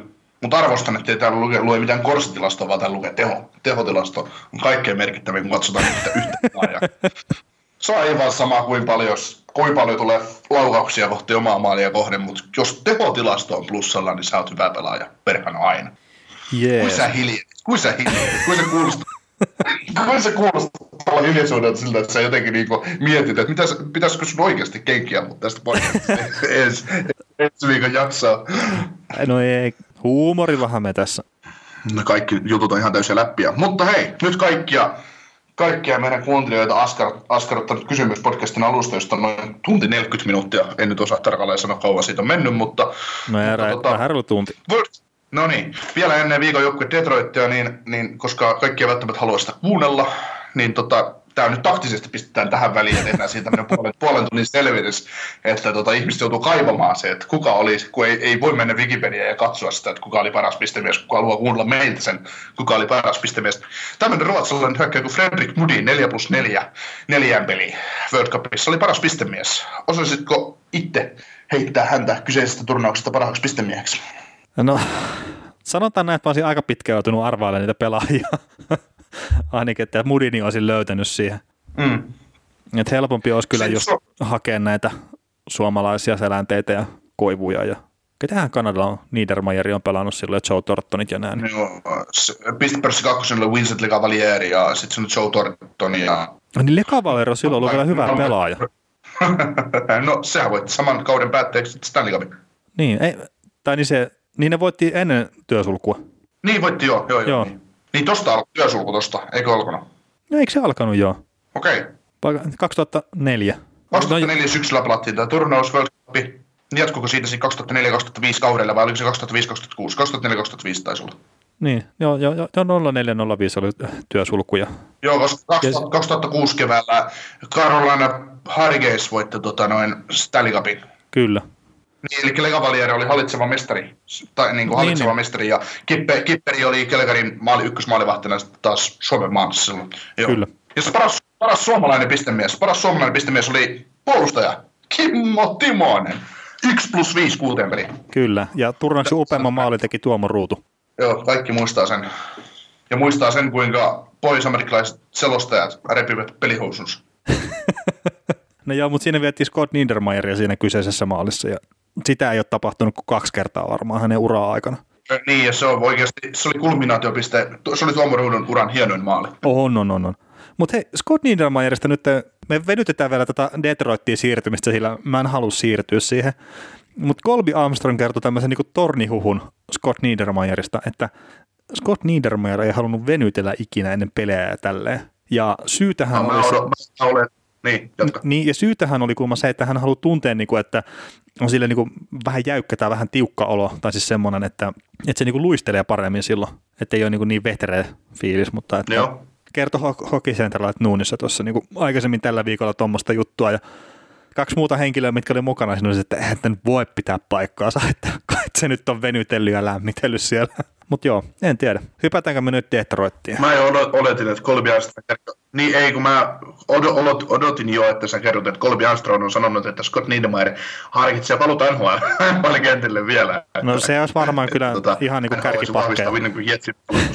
No se Jetsin paras puolustaja. Olis, olis, olis, olis. Se ei tarvitsisi törkätä jälleen liu- paras, paras pakki se. Niin. Mutta joo, hei, Detroit Red Wings. Ää, 15 peliä pelannut, 4 voittoa, 10 tappio, yksi jatkoaikapiste ja sitten kokon, kokonaisuutena 9 runkosarjapistettä. Ja pelimäärät huomioon ottaen, niin NHL toisiksi huonoin pisteprosenttia. Vain Ottava Senatorsilla on huonompia, sanoin se Sarksilla yhtä huono. Öö, vähiten tehtyjä maaleja per peli, 2,2. On kolmannen eniten päästettyjä maaleja, 3,8. Et siellä on Kings ja Devils on päästänyt enemmän. Ää, Päästää laukauksia kuudenneksi eniten kohti omaa maalia per peli, semmoinen 34 noin niin kuin karkeasti ottaen. NHL neljänneksi huonoin alivoima, semmoinen 70 pinnaa, ja ylivoimakin on sitten seitsemänneksi huonoin 14 prosentilla, ja sitten on vielä yksi NHL huonoimpia joukkueita aloittamaan, niin kumma homma, kun ei ole runkosarjapistetä enempää. Mutta jos tää on taktiikka. No kyllähän tämä on taktiikka silleen, että ei Detroitilla mitään semmoista niin välttämätöntä halua voittaa tällä hetkellä otteluita.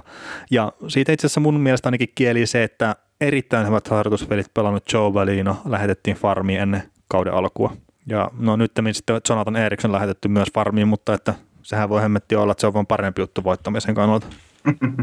Niin. Mutta No, miltä Detroit näyttää sun silmiin, kun sä oot niiden pelejä kattonut tällä viikolla ja, ja tota, tällä kaudella? No siis mähän, no Anaheim peli mä katsoin niin kuin ensimmäinen, mikä mä oon kattonut siltä aikana, ja sehän oli semmoista niin kuin todella iloista, todella nopeata jääkiekkoa niin kuin molempien joukkueiden kohdalta, ja Detroit on varmaan niin kuin ihan puhtaasti luistelunopeudella tai yksi NHL nopeampia joukkueita mun mielestä, mutta sitten ne ei käytä sitä nopeutta oikein hyväkseen sitten niin kuin pääs, pääsääntöisesti.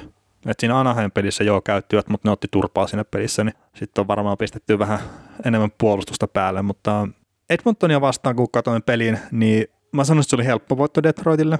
Että ne meni siinä nopsaan johtoon, menikö ne 2 vai 3 nolla jopa johtoon siinä nopeasti. Niin, niin siinä ei niin kuin silleen, että Detroit, Detroit kun Edmonton ei oikein pystynyt haastaa sitä Detroitin puolustusta, mikä ne niin teki aika kurialaisesti, että ne otti Edmontonin hyökkäykset vastaan joko 1-2-2 tai 1-1-3, että ne kerkesi järjestäytyä kyllä siihen puolustukseen niin kuin joka kerta. Että Edmontoni oli oli niin kuin siinä määrin huono hyökkäämään, mutta sitten nämä niin kuin pari muuta peliä, mitä mä katsoin, niin ihan kaameta paskaa suoraan sanottuna, että mä mietin tuossa tällä viikolla, että miksi mua vituttaa katsoa jääkiekkoa tällä hetkellä, kun, kunnes mä tänä aamuna sitten keksin sen vastauksen tuossa, kun katsoin Detroitin peliä, että niin mä oon joutunut katsoa näitä. Et mä mietin, että tuliko tämä mun syysmasennus jääkiekon suhteen vähän niin kuin aikaisemmin, mutta että, siis tämä on niin kuin ihan kammottavaa tämä Detroitin pelaaminen. No mieti sitten, kun mä katsoin sen ottava, ottava Detroit-peli tuossa pari viikkoa aikaa, niin mieti, kun ne kaksi kohtaa toisessa, niin siinä on ihmekin, että alkaa höyry nousemaan korvista, että hemmettiä, että teette sen jäällä. Joo, mutta siis Detroithan pelaa sille niin kuin omalla alueella niin kuin aika tiivistä, tiivistä viisikkoa, että semmoinen noppavitoinen siellä on niin kuin puolustusalueella aina pystyssä, kun ne on siellä. Ja sitten tuossa Karolinaan vasta mä kiinnitin semmoiseen huomioon, että painottaman puolen pelaajat sitten niin kuin jää vastustajalle kyllä auki, että Karolina kävi pari maalia tekee sillä, että ne vaihtoi pelin painopisteen toiselle laidalle ja ei siellä ollut ketään Detroitin pelaajaa lähimaillakaan ja ne pääsi puttaa siitä sitten maaleja ja saa paria pahoja paikkoja ja, ja, ja.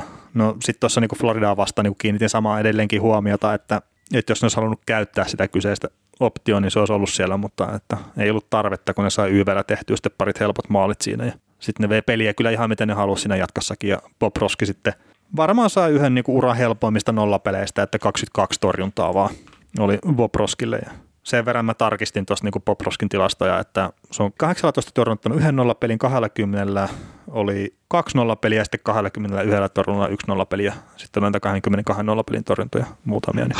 Joo, se on jännä tota, noin maalivahdeissa, niin toikin voi olla, tota, puhutaan helpoista nollapeleistä, niin joskus, joskus niin kuin, tämä on varmaan työmäärällisesti ollut yksi helpoimmista ja varmasti, mutta mut sitten joskus on myös 30 torjunnan nollapelit voi olla helppoja nollapelejä. Siinä vaiheessa, kun 30 vetoa tulee kaikki mukavilta sektoreilta sillä että sä näet jokaisen laukauksen ja joudut kerran ehkä vedymään ottelussa, niin mikä silsi?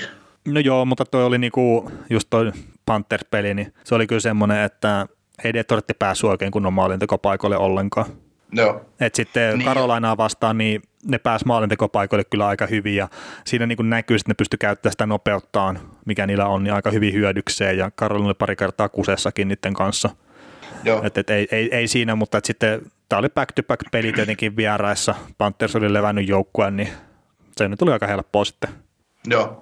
Tässä on tota, noin, niin kuin sillä ikävä tuohon toi, toi ikävä joukkue, toi Detroit, kun siellä on kuitenkin sit yksilötaito on kyllä ihan, ihan riittävästi. On. Niin kuin tietyissä yksilöissä, mutta se ei vaan riitä se joukkue kokonaisuutena. Eli se on just se on ärsyttävää, että kyllä se siinä vaiheessa, kun Anthony Monta ja Andreas Athanisiu ja, ja tota, Dylan Lark, Larkin ja kumppanit saa tilaa, niin kyllä ne sitten maalin tekee, mutta, mutta, tota, mutta se vaan, että... Ja esimerkiksi toi Athanasiu oli todella hyvä siinä Karolina-pelissä. Joo. Ja sitten tämä Tyler Pertuzzi, niin se tulee olemaan myös niin kuin iso pelaaja tuolle jengille jatkossa, että pitää vaan saada jatkosopimus tehtyä.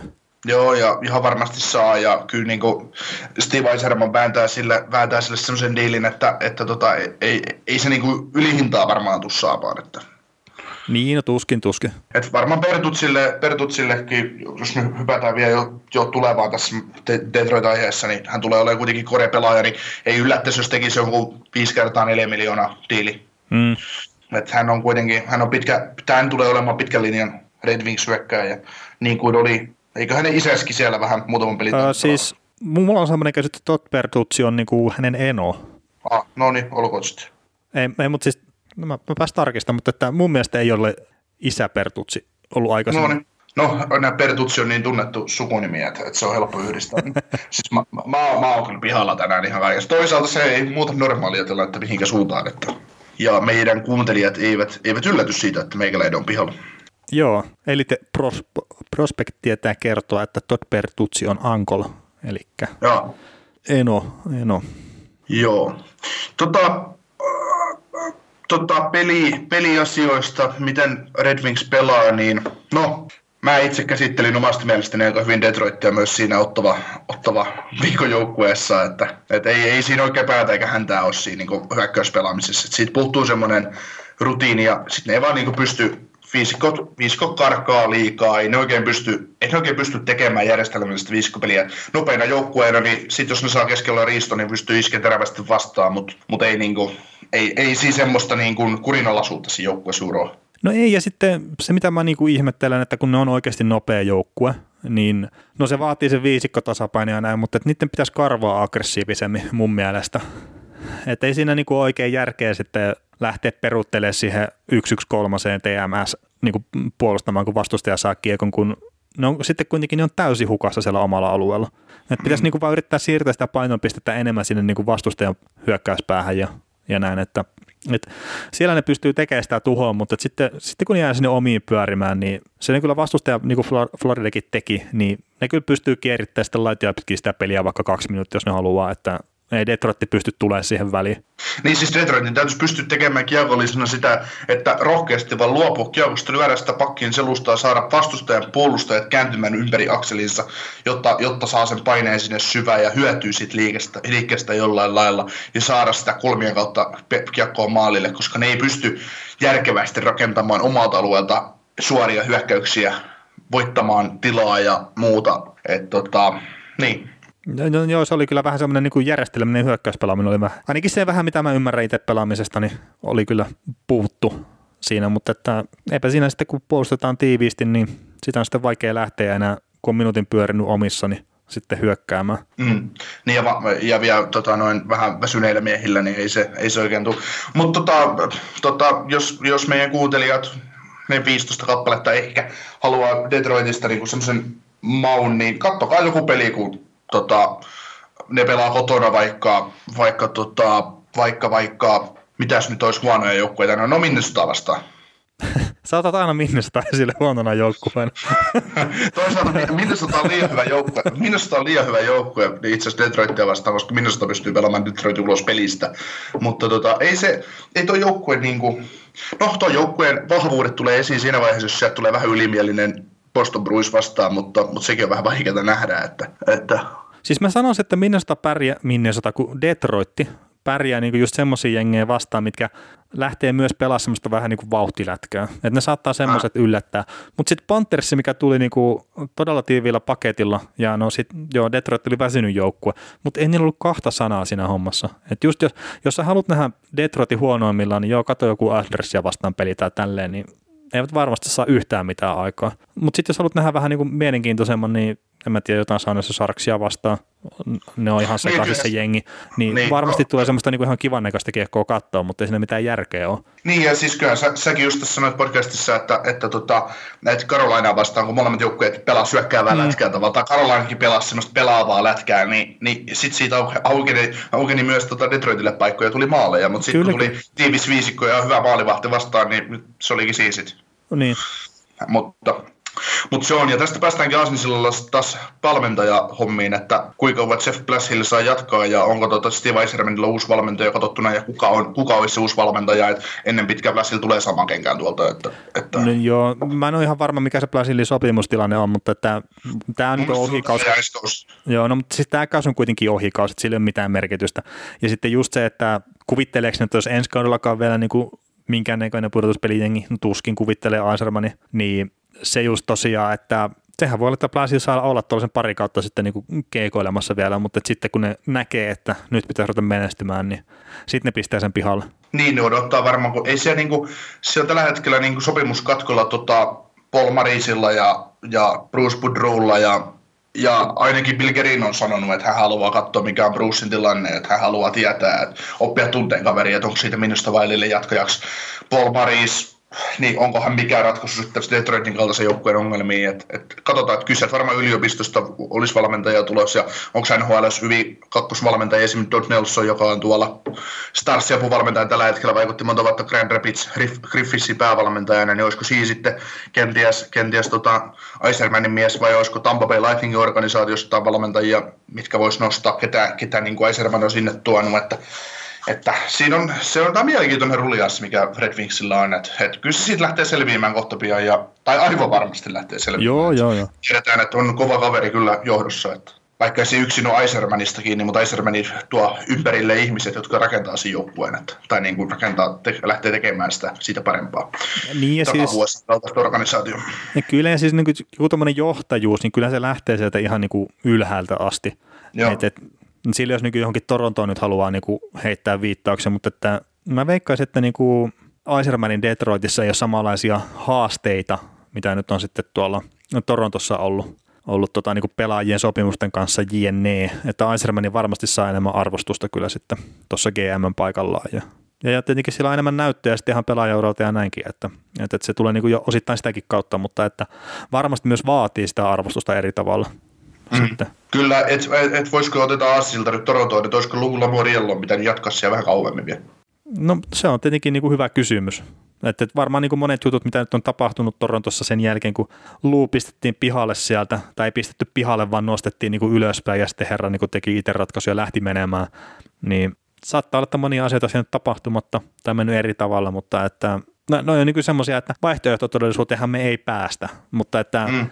Just se, että onko Luuka nyt niin, niin kuin täydellinen GM, niin no ei helvetissä ole, että että, että ne maksaa aika kovaa hintaa Patrick Marlon sopimuksesta kyllä tuossa kesällä taas, ja se oli sitten kuitenkin luun tekemä soppari, että, että, että ei siinä. Mm.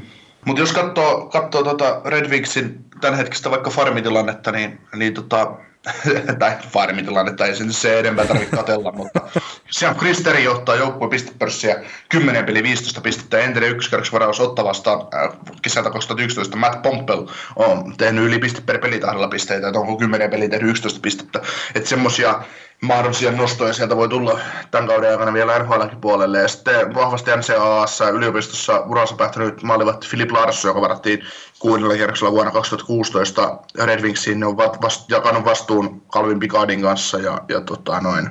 Larssonista äh, Larssonin on odotuksia, mutta torjuntaprosentti on kahden pelin jälkeen 28,9. Että tota, kysi niin, no toisaalta tämä nyt ei tavallaan taas liity mihinkään, mutta sanottiin, sanottiin nyt vaan vähän Tetrettiin liittyviä juttuja. Mitäs mieltä sä oot näistä Redwixin suomalaisista, onko niillä tulevaisuutta? Äh, niin siis Kaskella ja, ja, ja Saarijärvellä.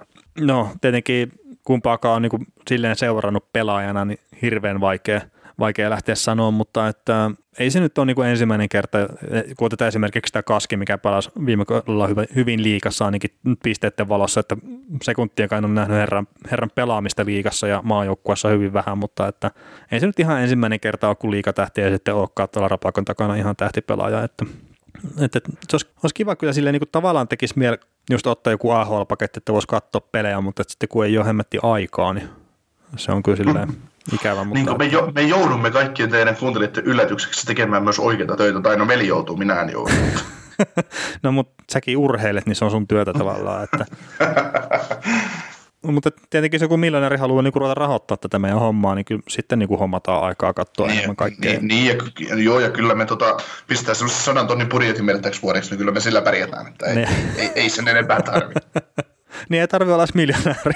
Niin, ei tarvitse olla edes miljonääri. Joo, mutta siis no olisi kiva niin kuin just, että kaskikin, että nostettaisiin ylös, niin voisi katsoa se jonkun peliä, että, niin kuin, että saako sitä mitään niin kuin kiinni, kiinni sitten, mutta että kyllähän se pelin nopeus ja pelikovuus on sitten Pohjois-Amerikassa, se on ihan niin kuin eri tasolla kuin mitä se on liikassa ja se Kyllä. on niin kuin aina hyvä siis... muistaa ihan oikeasti, että, että se on kaksi eri peliä. On.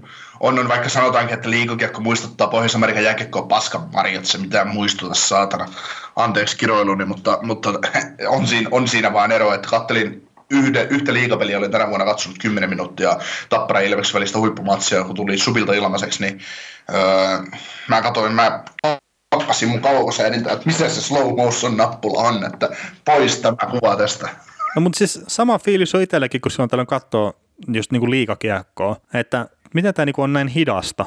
Ja siis kaikki kaverit, joiden kanssa juttelen just sille, että jos ne katsoo niin kuin liikaa pääosia, sitten niin kuin ne ihmettelee, että miksi mä en katso, niin mä just, että mä katsoo tota NHL, niin se on vähän niin kuin vaikea sitten niin kuin hyppää tavallaan siihen liikakiekkoon, että se on niin erilaista, just niin kuin pelinopeuden kannalta. Ja sitten katsoo itse niin kuin sitä NR pari, pari peliä, sitten ne hyppää takaisin liikakiekkoon, että joo, ihan oikeasti tässä on aika iso tämä ero. Mutta että siis totta kai siihen liikakiekkoonkin tottuu, kun sitä kattos, mutta että se on vaan tosiaan hyvä ymmärtää, että no, no, no kato liikakiekkoa 120 prosenttisella nopeudella, niin sitten sä pääset niinku NR-kiekkoon kiinni. Joo, mutta tota Saarijärven kaskevia kaksi kiekollista puolustajaa, niin nyt, nyt olisi sellainen tilaisuus, että pystyisi lyömään läpi tuossa Red Wingsin puolustuksessa. Että kun olisi tilaa, olisi, niin olisi mahdollisuus lyödä läpi, niin nyt täytyisi lyödä läpi. Eli jos niitä tämän kauden aikana kumpikaan pääsee pelaamaan ylhäällä, niin vaikea nähdä tulevaisuutta kyllä sitten tuolla.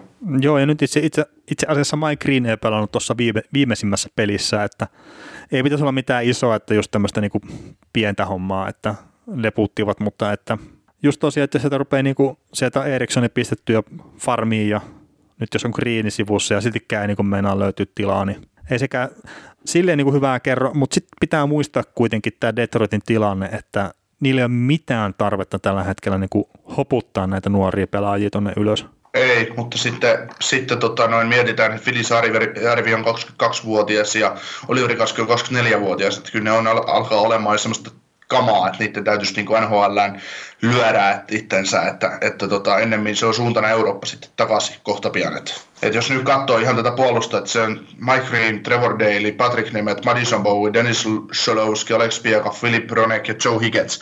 Niistä mä ymmärrän, että kokoonpanossa on Higgins, Ronek, Solowski, Bowie ja Nemetti Daily on vanha jarru jo, ei pelaa ensi kaudella enää. Green on vanha jarru, ei pelaa ensi kaudella enää. Alex Piaga ei tule pelaamaan ensi kaudella tuolla.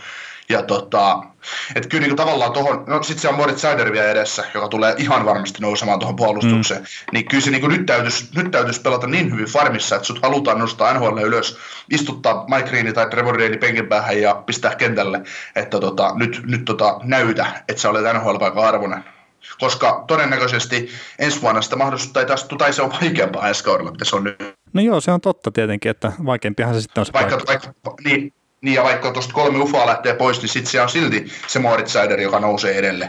Ja sitten se on vielä farmissa, niin äh, Moritz Seider lisäksi Jared McIsaac on loistava puolustaja, varaus, ja, ja tota, Brian Lashoff on tietysti vanha jarru jo 29-vuotias, mutta mutta hänkin on oma NHL-kokemusta. Että kyllä siinä on niin paljon voitettavaa edessä. Että. Sitten tietysti vielä tulevat varaukset ja vapaat markkinat, mitä kaikkea tässä tuleekaan, niin, niin kyllä siellä täytyisi nyt, nyt täytyisi sitten iskeä. Niin nimenomaan. Ja no sitten tähän tulevaan varaustilaisuuteen, niin Detroitilla on, on, oma ykkönen ja sitten oma kakkonen ja Capitalsin kakkonen ja sitten kolmoskierrokselle vielä Sharksin kolmoskierros, että, että ne kyllä tulee varmasti niin kuin tosiaan lisäämään sitä pros, prospect poolia ja mitä tässä nyt tapahtuukaan sitten vielä siirteen takarajalla, että, että mä luulen, että Aisermanin se isoin tavoite on saada mahdollisimman paljon varausvuoroja tuohon seuraavaan draftiin nyt vielä.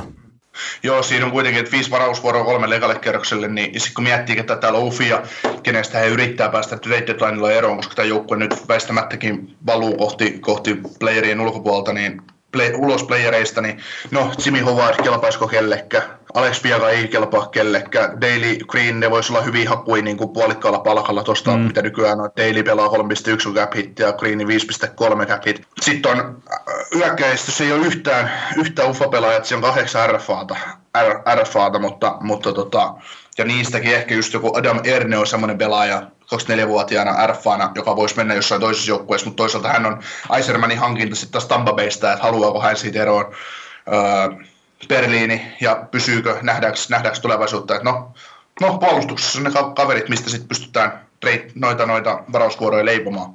Täytyy sanoa, että tämä lyhyt otanta Berliinistä Detroit-paidassa, niin, niin, niin, ei ole jatkoa kyllä kyseisellä herralla tuossakaan organisaatiossa, että, että sitä samaa, samaa pelaamista kuin mitä nyt tosiaan niin kuin aikaisemminkin ollut ja mistä puhuttiin vähän aikaisemmin tässä podcastissa, että, että, että ei, niin kuin, ei vakuuta meikäläistä, mutta että ei siinä niin kuin vaan sitä pelimies tulla, mutta että itse veikkaisin, että suurta, suuntaan euro, eurokentille tuossa tota, ensi kaudeksi, ettei välttämättä NHL-paikkaa enää ole kyllä tarjolla. Kyllä. Sitten tota, sulla täällä ensi kaudeksi pakka täysin auki, niin kuin se on Detroit itsekään tiedä, mitä siellä tehdään, tai tietää varmaan on sillä Eisermanilla joku mielipide jo muodostumassa voittava organisaatio, mutta, mutta, mutta siellä on Antoni Mantsa, Andreas Athanasiu, Tyler Pertuzzi on ne tärkeimmät kaverit, kelle täytyy sopimus saada, ja kaikki varmasti tulee saamaan sopimuksensa. Maalivahtia Bernier jatkaa varmaan kakkosen ensi kaudella, mutta Hovardi tuskin jatkaa tuolla enää, jos ei sitten ihan kilttiä, kilttiä vuoden sopimusta pari, parilla miljoonalla, tai joku löydy, löydy maalivahti jostain muualta. No joo, joo tuossa tietenkin nämä No Antoni Manta etenkin, niin sille pitää saada sopimus, että on nostanut profiiliaan tässä vuosi vuodelta NHL ja alkaa olla nyt jo silleen niin kuin ihan oikeasti hyvän tason top 6 hyökkääjä. Mm. Siis Antoni Manthaan, kaveri on 25-vuotias, tällä hetkellä tienaa tästä kaudesta 3,3 mm. miljoonaa. Jos mä olisin äh, Steve Eiserman, niin mä lätkäsisin Manthalle nyt kahdeksan vuotta ja vaikka seitsemän miljoonaa kausi. Niin, että sitos nyt vähän niin kuin ehkä, ehkä vähän ylihintaisella, mutta että sitten just, että ei tarvitse sitten vuoden päästä uudestaan miettiä sitä, jos se no tekeekin sitä, 40 maalia. Niin, sitä juuri, että kun siinä jätkässä on kaikki potentiaali tehdä se, mm. olla se jatkuva 40 maalitekijä. Kyllä, ja siis todella hyvä junior-uran pelasmaanta ja, ja, ja hyvä luisteli iso kokoinen kaveri ja, ja näin. Niin Ja sitten hän on kuitenkin halukas menee sille niin kuin likaiselle alueelle toisin kuin Berliini. Mm. Et ei nyt ole välttämättä mikään maailman Romulusin kaveri, mutta kuitenkin niin kuin on halukkuutta tehdä sitä duunia siellä. Mutta, ja sitten toinen, mikä tietenkin tämä Anthanen Siu, niin siis aivan fantastisen nopea pelaaja näppärä. Esim- Esimerkiksi tuossa Karolana-pelissä niin pisti tolle Valtteri Filppulalle tyhjiin, niin kuin, että pistä siitä kiekko maaliin, mutta ei kelvannut. Sitten mä muistan kellekä se syötti se toisen vähän niin kuin vastaavan paikan, niin sille kelpas. Olisiko se ollut Mänthä sitten, mutta että, että niin kuin todella näppärä pelaaja. Ja, Kato, ei Filppula vitti joka paikasta tehdä. no ei, mutta että kannattaisi tehdä kyllä, että Filppula oli kyllä niin kuin ihan toivottoman paska noissa peleissä, mitä mä katsoin. Että, että kyllä Detroitin verkon, kun tehtiin maalle, niin 5-1 oli kentällä siellä. Joo. Tota, sitten jos mä, mä otin Ottavankin kohdalla, kun oli uudelleenrakennusjoukkue, niin kuin tämä Red Wingsikin, niin korepelaajat kaudelle 21-22 nykyisestä, organis, nykyisestä rosterista, unohdetaan kaikki Velenat ja Saiderit ja muut, niin, niin tota, mä näkisin, että hyökkäyksessä on Athanasiu, Larkin, Nilsen, Bertutsi, Mantha, Hirose ja Applegate, semmoisia pelaajia, ketä on niin kuin se, siinä joukkueessa niin kuin Korea ja puolustuksesta, mm. Ronek, Solowski ja Joe Higgins, mutta näissäkin on sitten taas se, että sieltä saattaa Applegaterin ja Nilsenin sopimukset ostetaan ulos todennäköisesti, taikka... No olisi päästä eroon. Niin, niin, mutta se ei välttämättä ole tarpeellista kuitenkaan vielä, koska molemmilla äh, Applegatorin sopimus päättyy kesään 2022-2023 tai tuohon kauteen 4,25, että ei se nyt ihan, ihan hirvittävä, no on se nyt aika paljon rahaa, mutta kaveri on 32 tällä hetkellä. Nilsenin sopimus loppuu kesään 2022, 5,25 on sopparia, että se ei välttämättä ole vielä se kausi, jolloin, jolloin Nilsenistä tarvii, niin kuin, että se olisi haitaksi joukkueen menestymiselle, niin. että se ei olisi mikään este sille. Mutta jos mietitään keskikaistaa tuolle kaudelle ja otetaan tähän nämä junnut mukaan, ketä on tulossa, niin mä näkisin, että ykkössentteri on Larkkini, kakkosentteri Veleno, Michael Rasmussen, kolmossenu ja Frans Nilsen jäi sitten nelos, nelossentteriksi tai ulkopuolelle, joten todennäköisesti Nilsen ostetaan ulos, vaan nuorten tieltä, koska ei ole mitään käyttöä enää.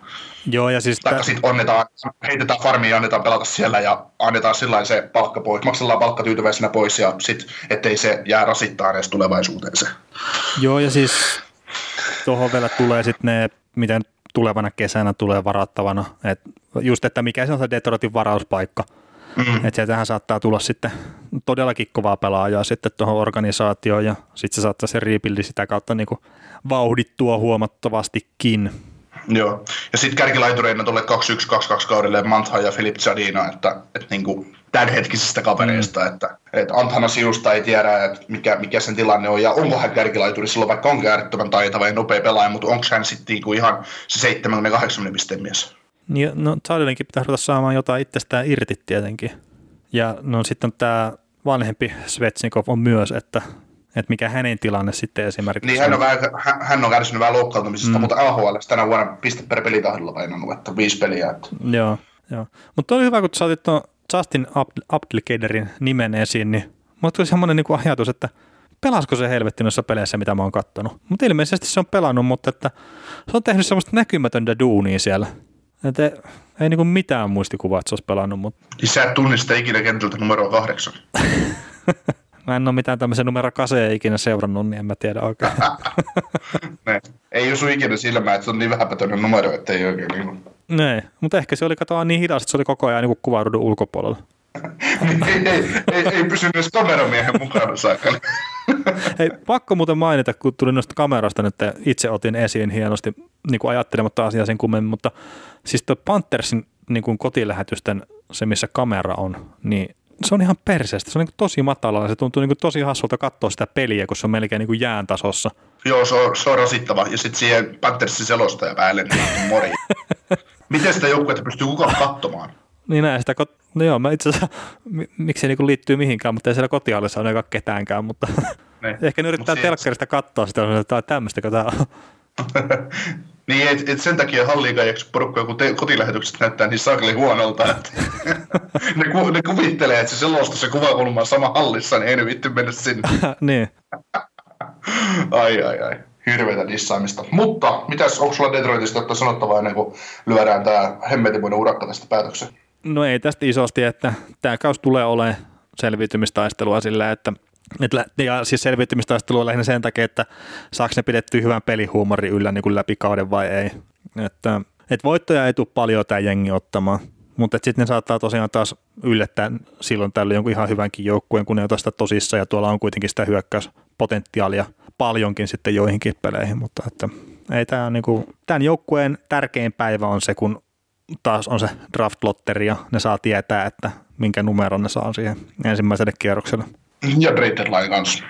No se on jo kanssa, mutta että, no justhan sä kävit sitä vähän läpi, että mitkä on ne mahdollisuudet sitten tota, saada mitään järkevää sieltä niin kuin deadlinella, mutta onhan siinä tietenkin se, että jos ne vaikka kokee, että sen Anthony Siun kanssa ei sitä sopimusta niin oikein saa helpolla tehtyä, niin pistää sen kuule tuossa lihoiksi trade deadlinella, ne, siitä ne saa hyvän palautuksen kyllä sitten. Kyllä, ja sille on varmaan maksajia siitä kaverista kyllä. On, on, ja siis vähissä on varmaan ne joukkueet, mitä kyseinen herra ei sitten niin oikeasti parantaisi. Mutta ei, ei. tekee, ne tekee taktisen vedon koppassa Ottava Airus ykköskärjessä varausvuoroon, koska Ottava kuvitteli jostain syystä Eugene Melnik, että meillä on mahdollisuus menestyä tämän vuoden pudotuspeleissä, vaikka me ollaan 30 pistettä niin kuin viimeisestä paikasta jäljessä. Niin opetaan nyt tuo ykkönen, että hankitaan tuommoinen hyvä sentterilaituri meille pelaamaan. Ei kun hetkonen, mitäs nyt kävikään? niin. Mutta joo, eikä tässä, tässä ihmeitä. Tota, isot kiitokset omalta kohdaltani tästä podcastista. Ja jos et ole vielä tilannut jostain syystä podcastia, niin pistä tilaukseen ihan just se palvelu, mistä ikinä niitä tykkäätkin kuunnella. Ja no palautejutut me käytiin tuossa podcastin alussa läpi, mutta että miksei nyt tässäkin kohtaa, että kaukoselaidalla.gmail.com, sinne voi pistää palautetta. Facebookiin voi pistää palautetta niin kuin oli tullutkin, että sieltä löytyy ryhmä Kaukosen laidalla ja, ja, ja sitten mut löytää Twitteristä, että veli Kaukonen, niin sinnekin saa heittää viestiä, jos siltä tuntuu. Mutta tämän viikon kohdalta isot kiitokset ja palataan ääneen sitten taas seuraavan kerran ensi viikon maanantaina. Minunkin puolesta kiitokset ehkä paremmalla äänenlaadulla ja todennäköisesti kyllä, mutta yhtä huonoilla jutuilla kuin tähän asti. Kiitos. Kiitos.